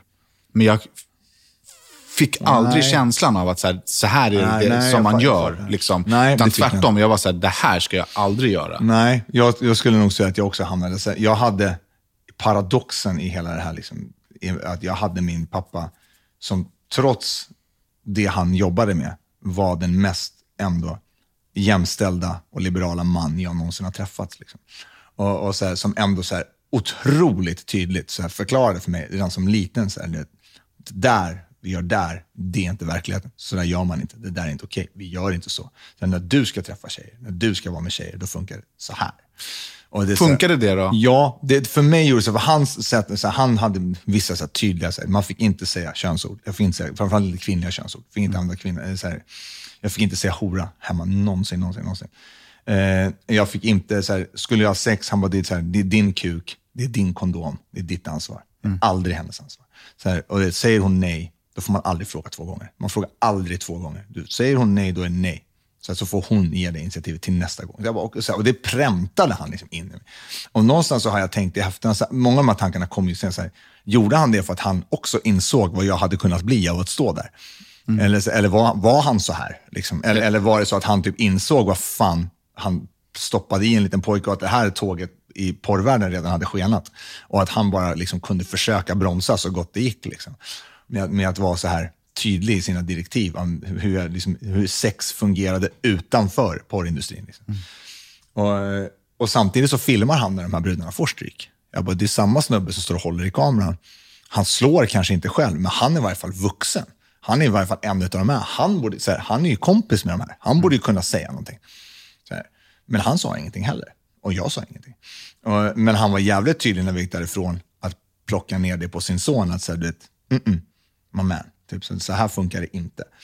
Och, och jag har tänkt flera gånger, så här, min, min räddning är ju att han åtminstone, så här, visst jag själv såklart, men fatta om han hade sagt till mig att det var så. Och liksom sagt till mig, för jag såg ju upp till honom också. Han var min hjälte. Liksom. Han tyckte han var den coolaste snubben på hela jorden. För så att, det har ihop massa annat, men han var ju, han var ju mytoman. Så jag trodde ju massa saker om honom som inte var sanna. Och hade då min hjälte sagt till mig att det här var okej, ja vad fan, så här, varför skulle det inte vara okej då? Alltså, så, så det är en, jag tror att jag liksom hade någon typ av tur i oturen att han var så pass jämställd och liberal som han ändå var. Men att han, han lät väl pengarna och sin feghet gå före där, att han skulle liksom sköta. Men det var, jag hann aldrig komma till någon stad av att säga det är okej att slå, eller det är okej att göra vad du vill, eller det är okej att ta för dig som du vill. Nej, så, dit har jag aldrig kommit, att det har varit normaliserat. Liksom. Jag har däremot varit att sex säljer, och sex säljer vi. Men när vi säljer sex, så är det liksom frånkopplat från det sexet som vi har i våra privata liv. Liksom. Utan det här säljer sexet är någonting annat. Liksom. Och det här är andra människor som gör det. De här säljer sex. De här människor. Så det har lite varit så flyttat mellan människor. Alltså, du har inte sånt sex. Du får inte ha sånt sex. Men, men det här sexet, det är det vi... Men skulle Så- du säga att du, eh, nu finns det ju, det är väldigt svårt att säga vad som är normalt, men skulle du säga att du har en normal syn på sex? Både och alltså. Jag tycker det är svårt. Jag vet, alltså, fan både och alltså. Jag tycker att jag har, jag tycker att jag har en jävligt normal syn på sex på det sättet att jag liksom ändå, ändå hävdar att samtycket är allt. Liksom. Hela tiden, hela vägen. Och, liksom, och, och att jag faktiskt inte dömer någon för deras sexuella fetisch eller se- sexuella liv, så länge det sker på de premisserna. Liksom. Eh, och, eh, men jag, jag vet inte om jag är så jävla så här, Alltså det, det beror på vad som är en normal syn på sex, vad det skulle vara. Men för mig skulle nog en normal syn på sex vara att du får göra vad fan du mår bra utav. Men du måste se till att du har samtycke och att den du är med, eller de du är med, har ett fullständigt samtycke hela tiden och aldrig pusha, utan bara liksom se till att skapa dynamik i dina relationer. Även om de är för en kväll, eller om de är för ett liv. Att se till att dynamiken i den här relationen är att det finns en öppenhet i att kunna säga vad man känner. Och en öppenhet, att, liksom att allt det du känner och det du vill och inte vill göra är okej. Och det- Men, men ser du dig själv som porrskadad? Det är ju ett uttryck som du Ja, jag med nu. vet. Jag, skulle, ja, jag har i varje fall varit det. Liksom. Jag har i varje fall varit det. Jag tycker att jag... Så det går i reverse? Ja, det går nog att reverse lite grann. Det är så här, jag vet inte riktigt vad... vad så här, för mig är det svårt att vad, vad porrskadad riktigt. Så här, är, det, är det vissa sexuella grejer jag tände på för att jag har sett dem i porren? Och sen har jag sett dem. Så här, jag hade ju sett mer porr än mm, fan, innan jag ens hade kysst en tjej. Fan, det första, min första sexuella kontakter är ju liksom tre år av porr. Live, innan jag ens går in och har en sexuell relation. Jag vet inte vad jag ska förvänta mig av en sexuell relation. Det enda jag vet om sex är det här. Så att jag, och jag antar att det är rätt många ungar som har det. De kanske inte har sett det framför sina egna ögon, allt knullar, de har sett det på en skärm. Jag stod där. Så jag, jag vet inte om det är någon, någon Jag tror att porrskadad, för mig i alla fall, jag är absolut porrskadad. Eh, och, och det kan jag tydligt märka när det kommer till att tänja gränser. Ja. Liksom. Eh, Men tänja gränser kan jag känna, kan du inte känna att det, är så här, det har du med dig i andra saker i livet också? Det är inte alltid bara relaterat till sex, utan gränständning eller gränspushande liksom ligger i din natur, vad du än gör. Absolut. Men, men om det är så här, om jag tycker att det är eh, eh, var skit, skitskönt att runka med olja, Ja. då eh, eh, kommer jag sluta med att jag ligger i ett badkar med olja. Förstår du vad jag menar? Alltså, så här, då vill jag ta det så jävla långt. Ja, liksom. Och det är ju för mig ett typexempel på porrskadan. Att så här, det behöver inte eskalera. Nej, och det är Hela. Och, tiden. och när det, jag håller med. Och, och es, alltså eskaleringen, när saker och ting eskalerar eller saker och ting växer, så måste, det, så här, det finns ett organiskt växande av saker och ting. Så här, i, I alla sexuella relationer tror jag att det organiskt växer fram till någonting och så märker man att det är det här man gillar och sen så kanske man går dit, och så kanske man går dit, och så kanske man går dit. Men, men jag tror att porren, och, framförallt, och även stor del av prostitution gör det också för de som köper. Absolut, då eskalerar man så jävla fort. Man, man trycker sig dit. Liksom. Du går från oljerunket till badkaret på en kvart. Liksom. Istället för att det kanske får ta ett år, två år innan du liksom har tagit det hela vägen till där du vill vara. Och Jag tror att det är samma med sexuella fetischer, eller vad fan man nu vill kalla allt sånt där. Så när människor är, jag har lite mer så här, ja men jag är 39 eller jag är 40, det här är min sexuella grej. Så här. I en bästa världen så har du ju tagit dig dit för att du har liksom, ja, utforskat lite här, utforskat lite här på bra villkor. Sen har du kommit fram till att just det här tycker du om. Som en matlagning. Liksom. Det är samma princip. Så här, du gillar makaroner och köttbullar tills du gillar sous vide och står och, liksom och, och, håller på med 17 köksmaskiner för att få fram en liten dumpling. Liksom. Så Du tar dig dit efter ett tag för att du har experimenterat dig fram och lärt dig att prova. Och sex är lite liknande grej. Liksom. Och, och det gäller att så här, det gäller att låta, tror jag, låta det få vara det. Så här, låta det få vara precis den organiska växande som det är. Och det ska, så här, sen är så här, porr, jag, är, jag har inte egentligen emot någonting alls emot sex på film per se. Så här, alltså att folk skickar filmer till varandra, eller videos till varandra, eller bilder. till- Fan, det är ju det sexigaste som finns. Men det är det bästa som finns, du kan få en bild på din tjej när hon på hennes rumpa, eller vad som helst. Liksom, och, och, och det, det är inte den grejen. Utan vad jag egentligen motsätter mig egentligen mest med porren, om jag ska vara ärlig och med, porren, som för mig har aldrig varit liksom egentligen konsumentens synvinkel, utan alltid bara så, det, jag såg på andra sidan, så det, var fan, det var så här vi gjorde förlåt, så, så här vi skapade skiten. Och det är som att, alltså, det är väl säkert som att se, fan vet jag, köttindustrin från insidan ser för jävligt ut. Mm textilindustrin, vad fan som helst. Liksom. Får man se hur folk gör för att få fram kokainet, kanske inte kokainet är lika roligt att dra sen. När du ser den här stackars mm, familjen som blir mördad för att de har plockat för få kokablad. Liksom. Alltså, jag menar, det, är, det är väl kanske mer, mer den industriella verksamheten som liksom sätter ofta kvinnornas kroppar på något sätt. De, de är där för att exploateras för min njutning. Liksom. Och det, det är mer det tror jag egentligen. Och det, att det sen så skapar, svallvågorna det blir, är ju att vi liksom pushar våra gränser för att vi får det för mycket. Och, så det är hela det, hela det kretsloppet som jag egentligen motsätter mig mer än sex på film. I en, alltså i en utopisk värld där alla faktiskt lever i ett samtycke. Om folk då vill dela med sig av sin sexualitet på film, vad fan gör det? Det är, fan, det är jättefint liksom. Men det är, det är det här industrialiserandet av det som, som jag tyckte var jag verkligen så här motsatte mig. Men det är samma sak här, så att det är som med allt. Det tar tid att komma dit. För att när, du är, när vi är där, när vi är små, när vi är 15, 16, 17 och vi programmerar, börjar liksom våra hjärnor, så programmerar vi dem till, till att så här, man tänker inte i de här banorna. Jag har inte kommit dit i mitt huvud när jag är 16 år gammal. Jag kom inte dit när jag var 26 heller. Jag började komma dit när jag var 35. Liksom.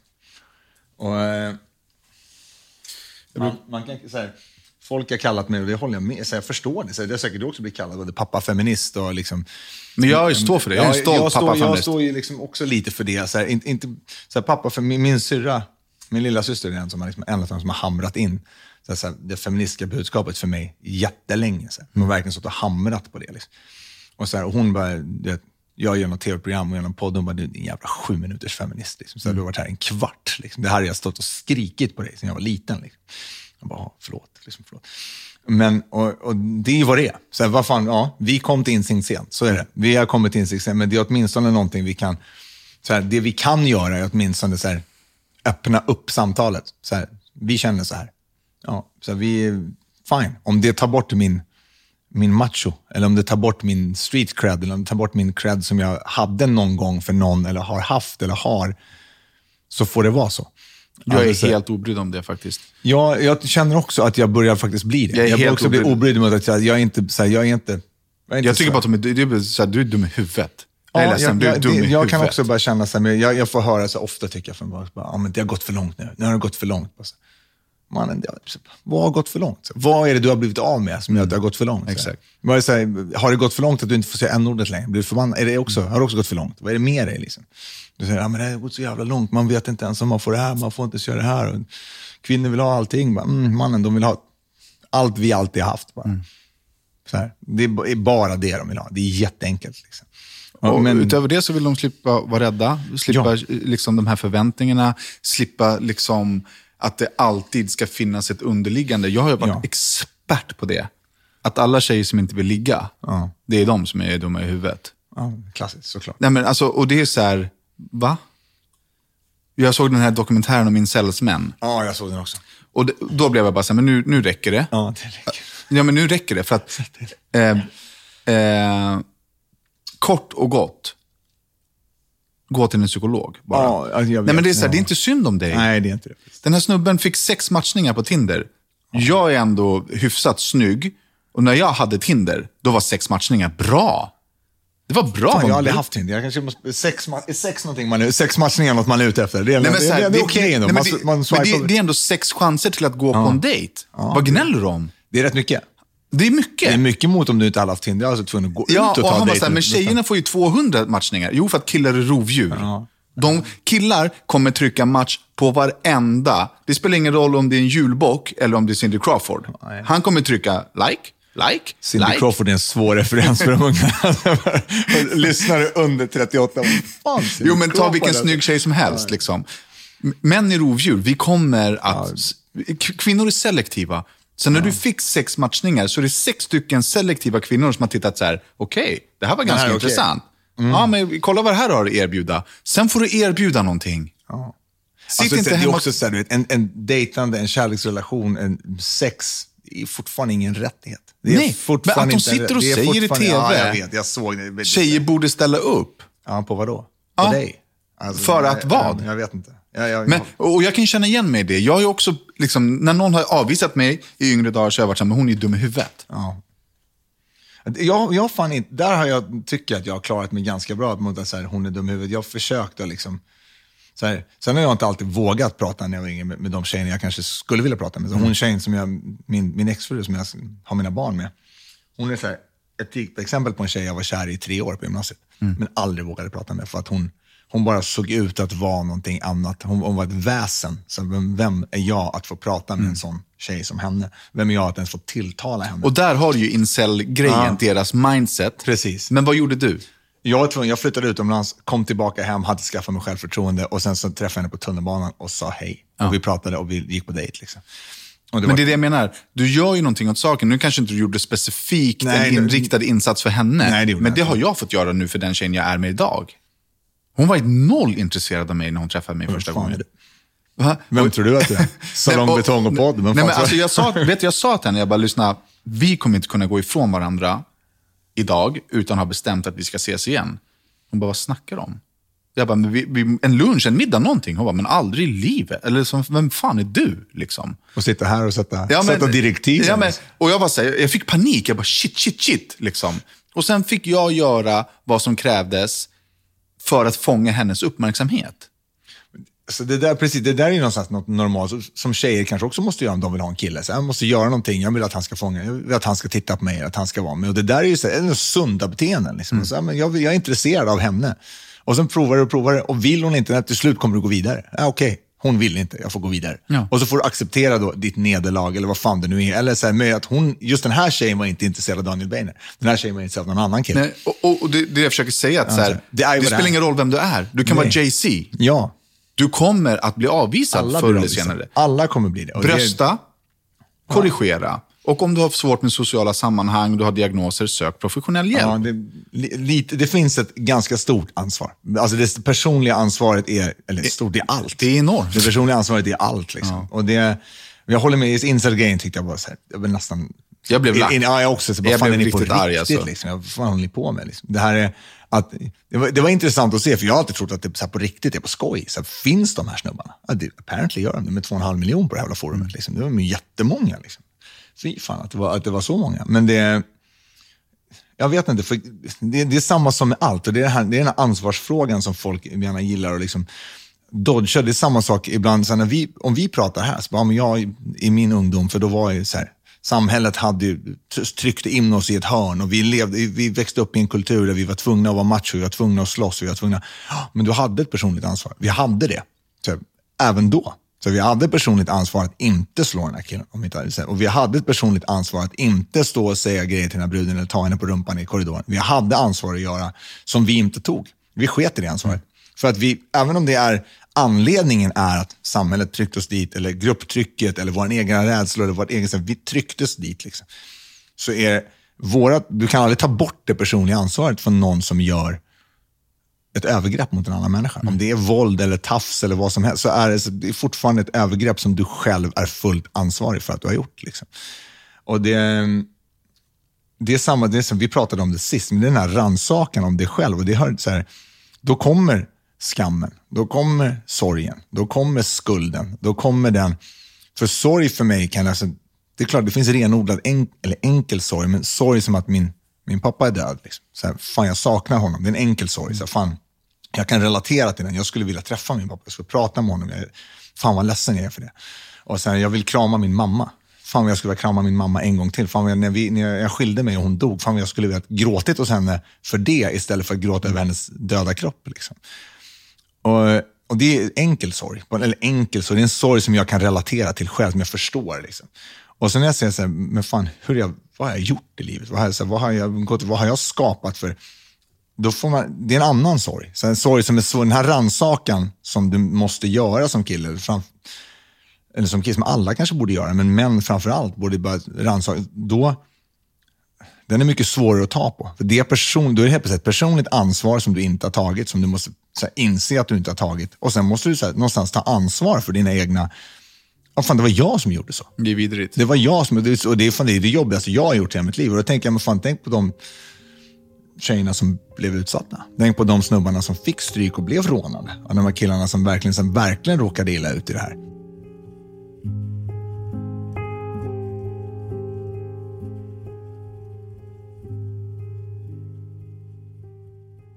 Jag har, inte, jag har gjort den här resan med mig själv i år. Jag sa det innan vi började podda. Ja. jag har gått igenom en djup sorg i år.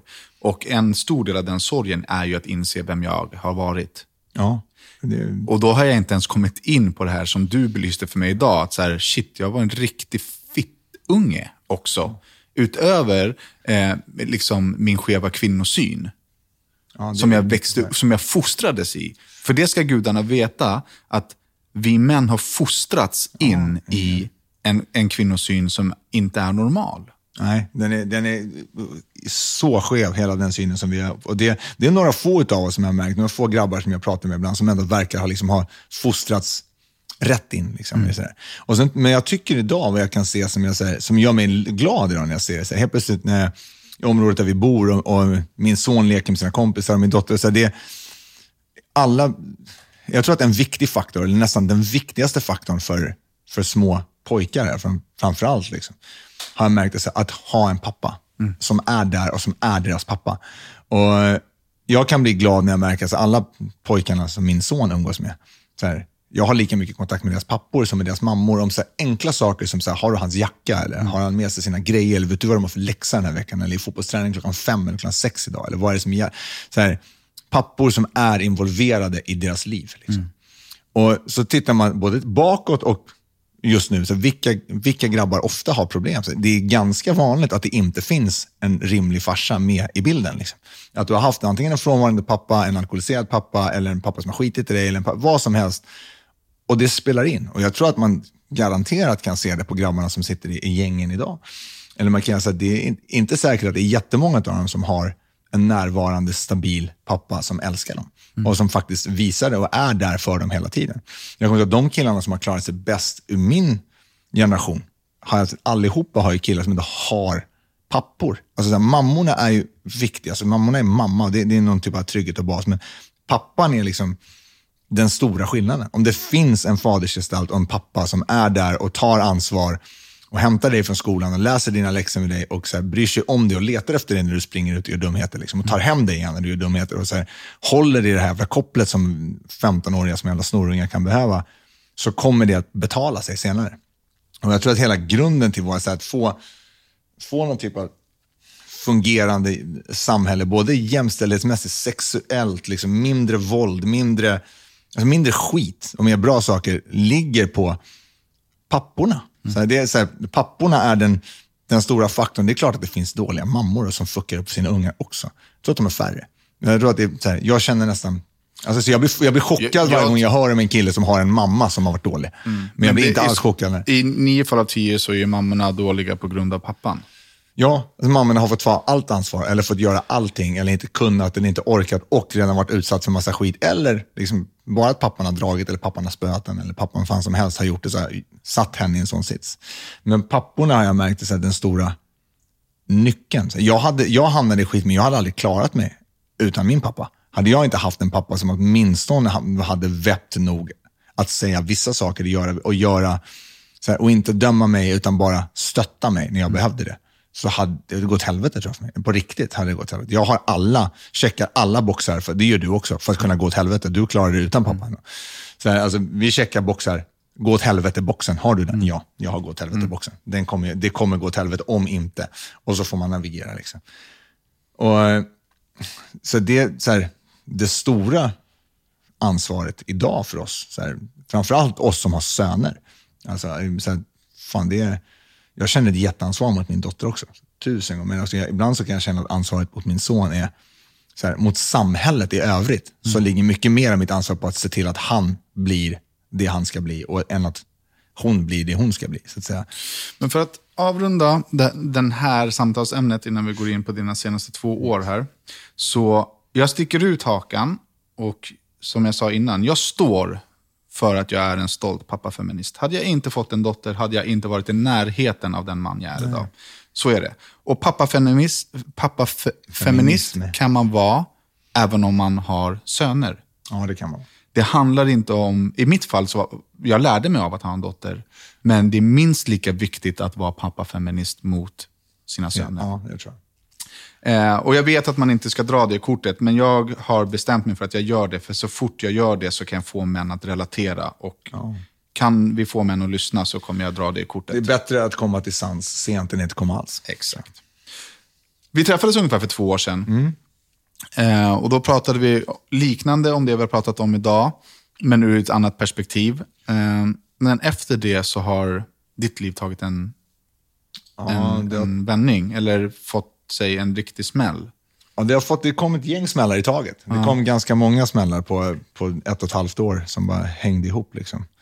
Det var, jag skilde mig och sen så dog min mamma. Och det var precis under tiden vi höll på, liksom, skulle vi separera eller skulle vi inte? Så dog min mamma och sen så separerade vi.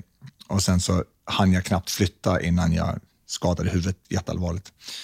Vad hände i den olyckan? Jag fick en, en, På jobbet, en eller? trumma på jobbet ja, från, som vägde 80 kilo från 12 meter i skallen. Jag vaknade upp på SÖS mitt under brinnande coronakris. Liksom. Jag bara såg människor i rymddräkter. Jag, jag minns inte så mycket utav det. Och jag har mm, ganska vaga, svaga minnen från månaderna efter, men jag har stammat och skakat och haft... Eh, Kommer du ihåg den dagen på jobbet?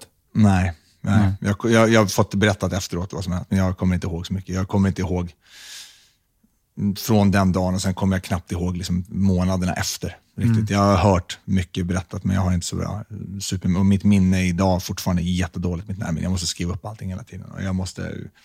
Fick du opereras? Nej, jag sydde bara. Jag sydde en jävla massa stygn i huvudet som sprack eh, pannbenet. Så men det läkte ihop av sig själv. Och sen så slog jag ut någon tand. Men det var väl så hjärntraumat som var det värsta. Att jag, Det tog, nacken blev lite sned i nacken och det, när det väl släppte så började hjärnan kajka ur istället.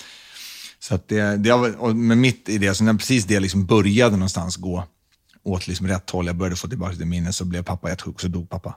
Men pappa var väl sjuk redan när vi sjuk i- spelade in? Ja, han har varit sjuk i tio år, men det har gått upp och ner. Liksom. Han har ändå varit så här frisk emellan och haft, varit lugn. Men han, så här, vi har ändå trott att han faktiskt ska klara att köra. Han har varit sjuk, men han, har liksom, han kan nog köra 10-15 år till i varje fall. Men det här tänkte vi. Men så kom cancern tillbaka, satte sig i, skelettet och sen tog det två månader. Så var det över. Liksom. Jag beklagar. Ja, tack. Så det, men det var, så här, det var ju den sista så här, smällen. Alltså, bara, nu, man skilsmässa, mamma, skada, pappa. Vad fan händer? Liksom, så här, på ett och ett halvt år. Eh, och det var, det var först, egentligen efter pappa, så var det, det skulle göras en dödsbodelning. Vi är sex syskon på hans sida, två på mammas. Det vi ska göra. Det var värsta kalabaliken var det inte, men det var mycket att göra. Liksom. Det är mycket på jobbet, det är mycket med pappas dödsbo, det är mycket med sorgen. Och jag bara springer igenom det. Bara, fuck it, jag ska rensa jag ska sälja lägenheten, vi ska göra det här, vi ska prata med advokaten, fixa det här, fixa det här. Och först när liksom lägenheten var signad, liksom, så nu har vi sålt. Så nu är det egentligen bara någon annans jobb kvar. Jag ska inte göra någonting mer. Det var då på mors dag när jag gick och satte mig på mm. mamma och pappas grav. Liksom. Men det var dagen innan. Och, och första gången som det bara så kom, det var så bara, fan allt. Så här, min, så här, min skilsmässa, som egentligen var, så här, slog mig, har slagit mig mer och mer ju längre sen den blir. Så hur, hur ledsen jag är att det blev så. Liksom, och hur, ledsen, så hur ledsen jag är att jag inte får spendera varje dag med mina barn. Utan mm. att jag så får vara ifrån dem. Att jag inte får ha varje fredagsmys med dem eller varje lördagkväll. Utan jag, så här, vissa, och förr i tiden när man levde ihop, då kunde en ledig fredag vara det bästa som kunde hända en i livet. Liksom. Mm. Nu har man haft 50 lediga fredagar. Är inte lika kul längre. Mm. Och så, här, och det, mm, och, så sorgen har liksom, den har legat som ett jävla täcke. Den, så den kom och sen kom och sen har det kommit mer på den och mer på den och mer på den hela tiden tills den så här, någonstans, jag ändå mentalt känner att jag var, fan, fan det är mycket nu alltså. Det är mycket och, och hjärnan funkar inte och jag är bara ledsen för det här och jag har inget utrymme någonstans att vara. Har du hanterat sorgen annorlunda efter den där dagen på kyrkogården?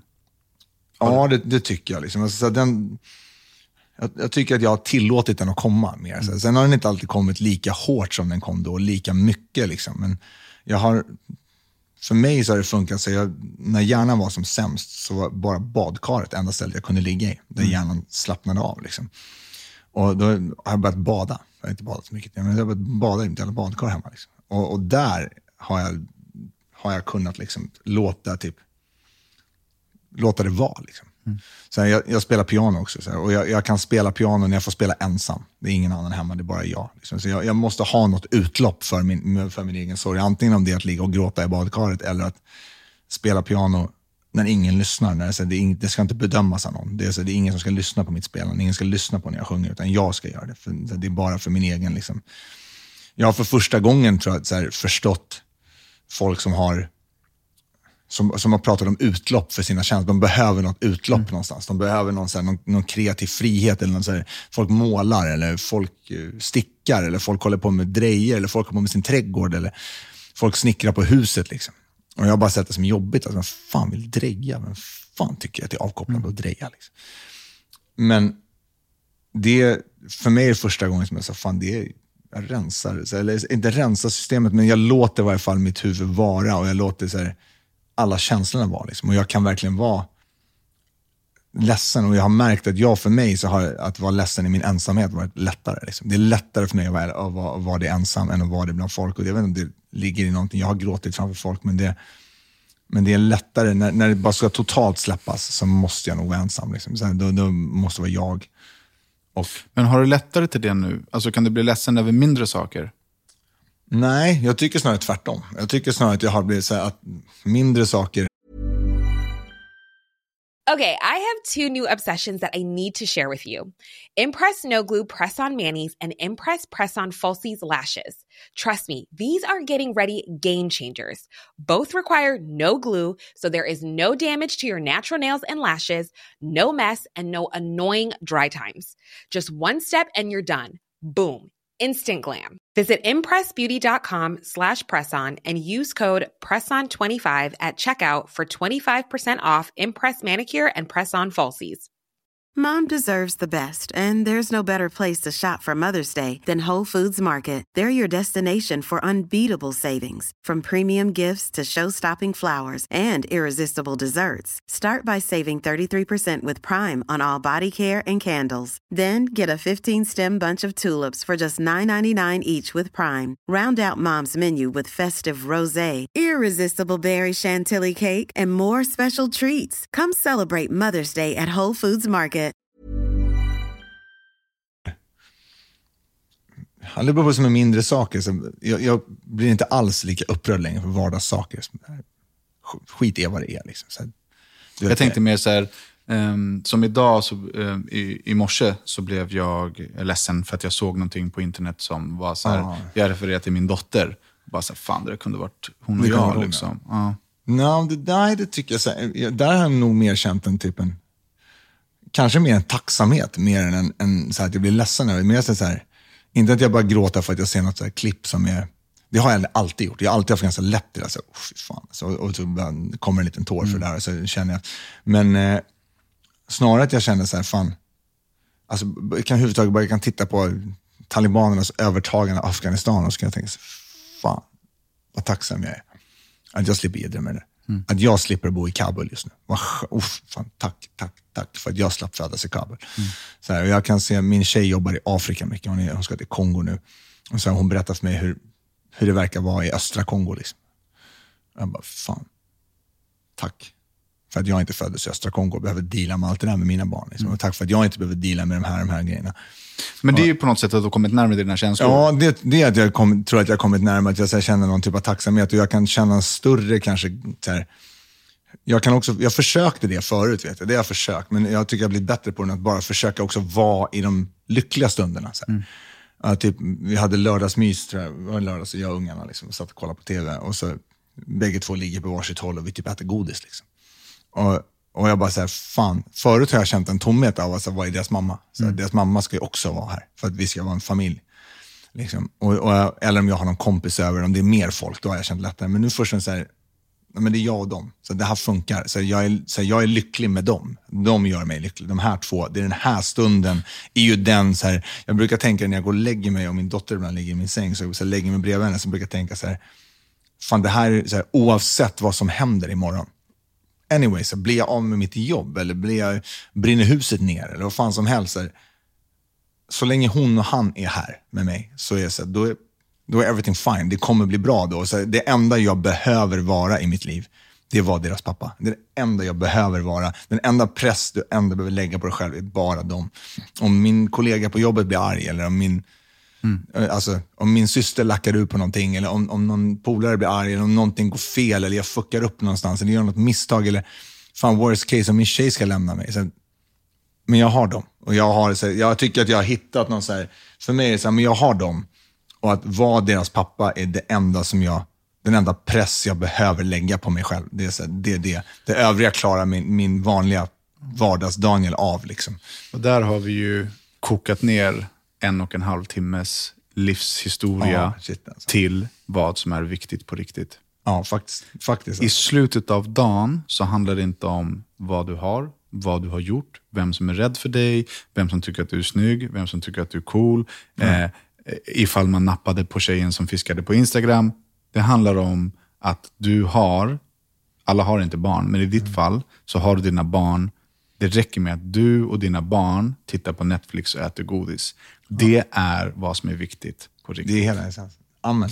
Alltså det, det är verkligen en och en halv timmes essens. Det är vad man, och jag tror att man kan, så verkligen, tanken du har innan du går och lägger dig. Så här, när du somnar, framförallt, du har också sovit med din dotter i tio år. Liksom, och så här, du dot, så här, tanken av att den här, om man, kan man lägga sig med en tanke om att så här, det här, jag är där jag vill vara.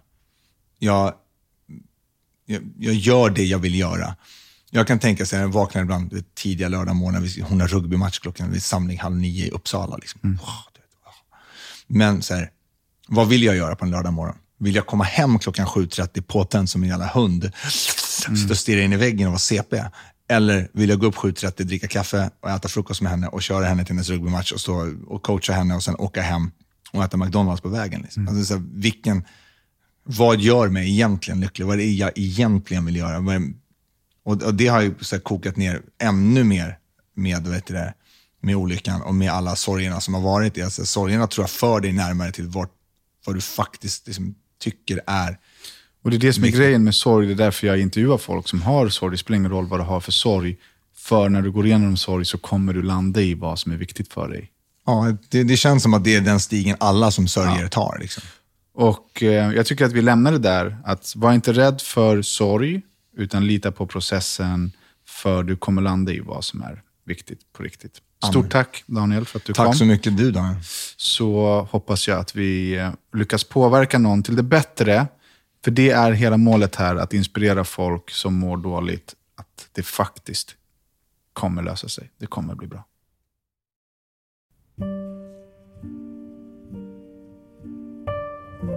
Daniel Beiner här. Jag vill bara passa på att tacka just dig som lyssnar på riktigt viktigt. Jag är så glad och tacksam över att just du lyssnar. Den här podden förändrar människor till det bättre. Den är så viktig. Och vill man så kan man stötta arbetet med Riktigt Viktigt genom att bli medlem på Patreon. www.patreon.com riktigt viktigt.